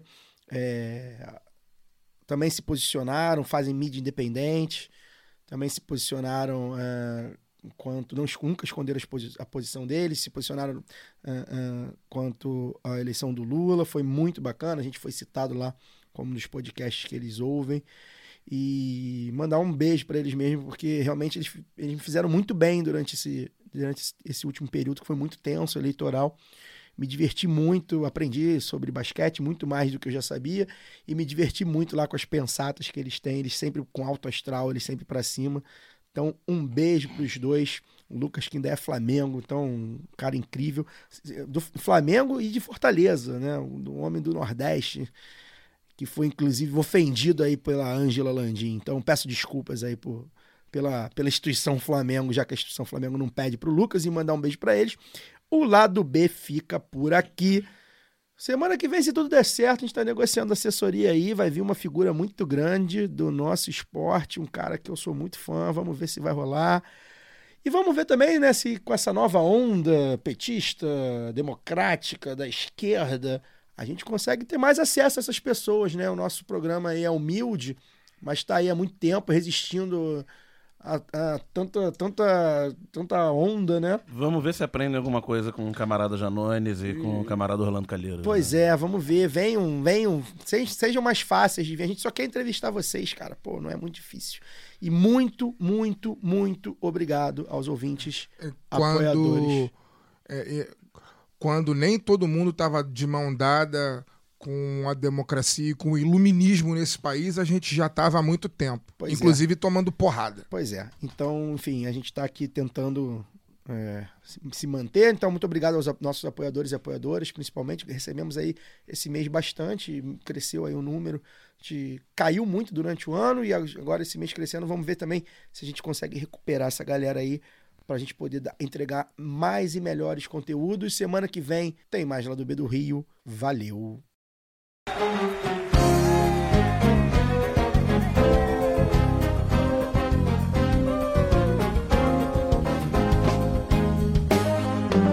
Pode ir armando o coreto e preparando aquele feijão preto.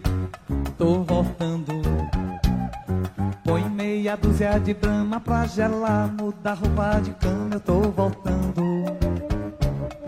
Levo o chinelo pra sala de jantar, que é lá mesmo que a eu vou largar. Quero te amassar, pode se perfumar, porque eu tô voltando. Alma geral, faz um bom defumador, enche a casa de flor, que eu tô voltando. Pegue uma praia, aproveita, tá calor, vai pegando uma cor, que eu tô voltando.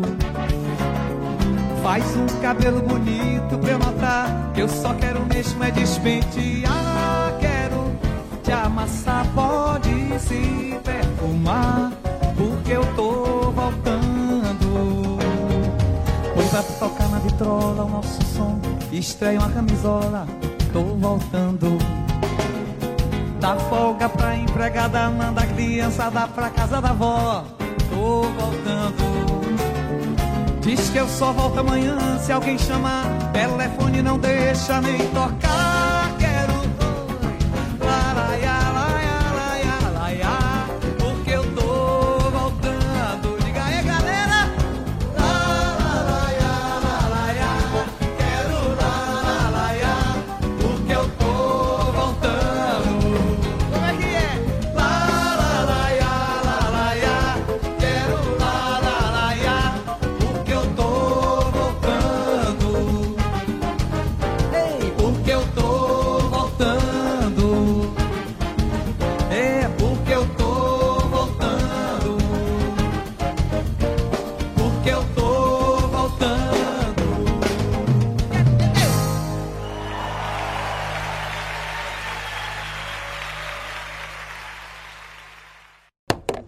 Podcast foi editado por Fernando Cesarotti.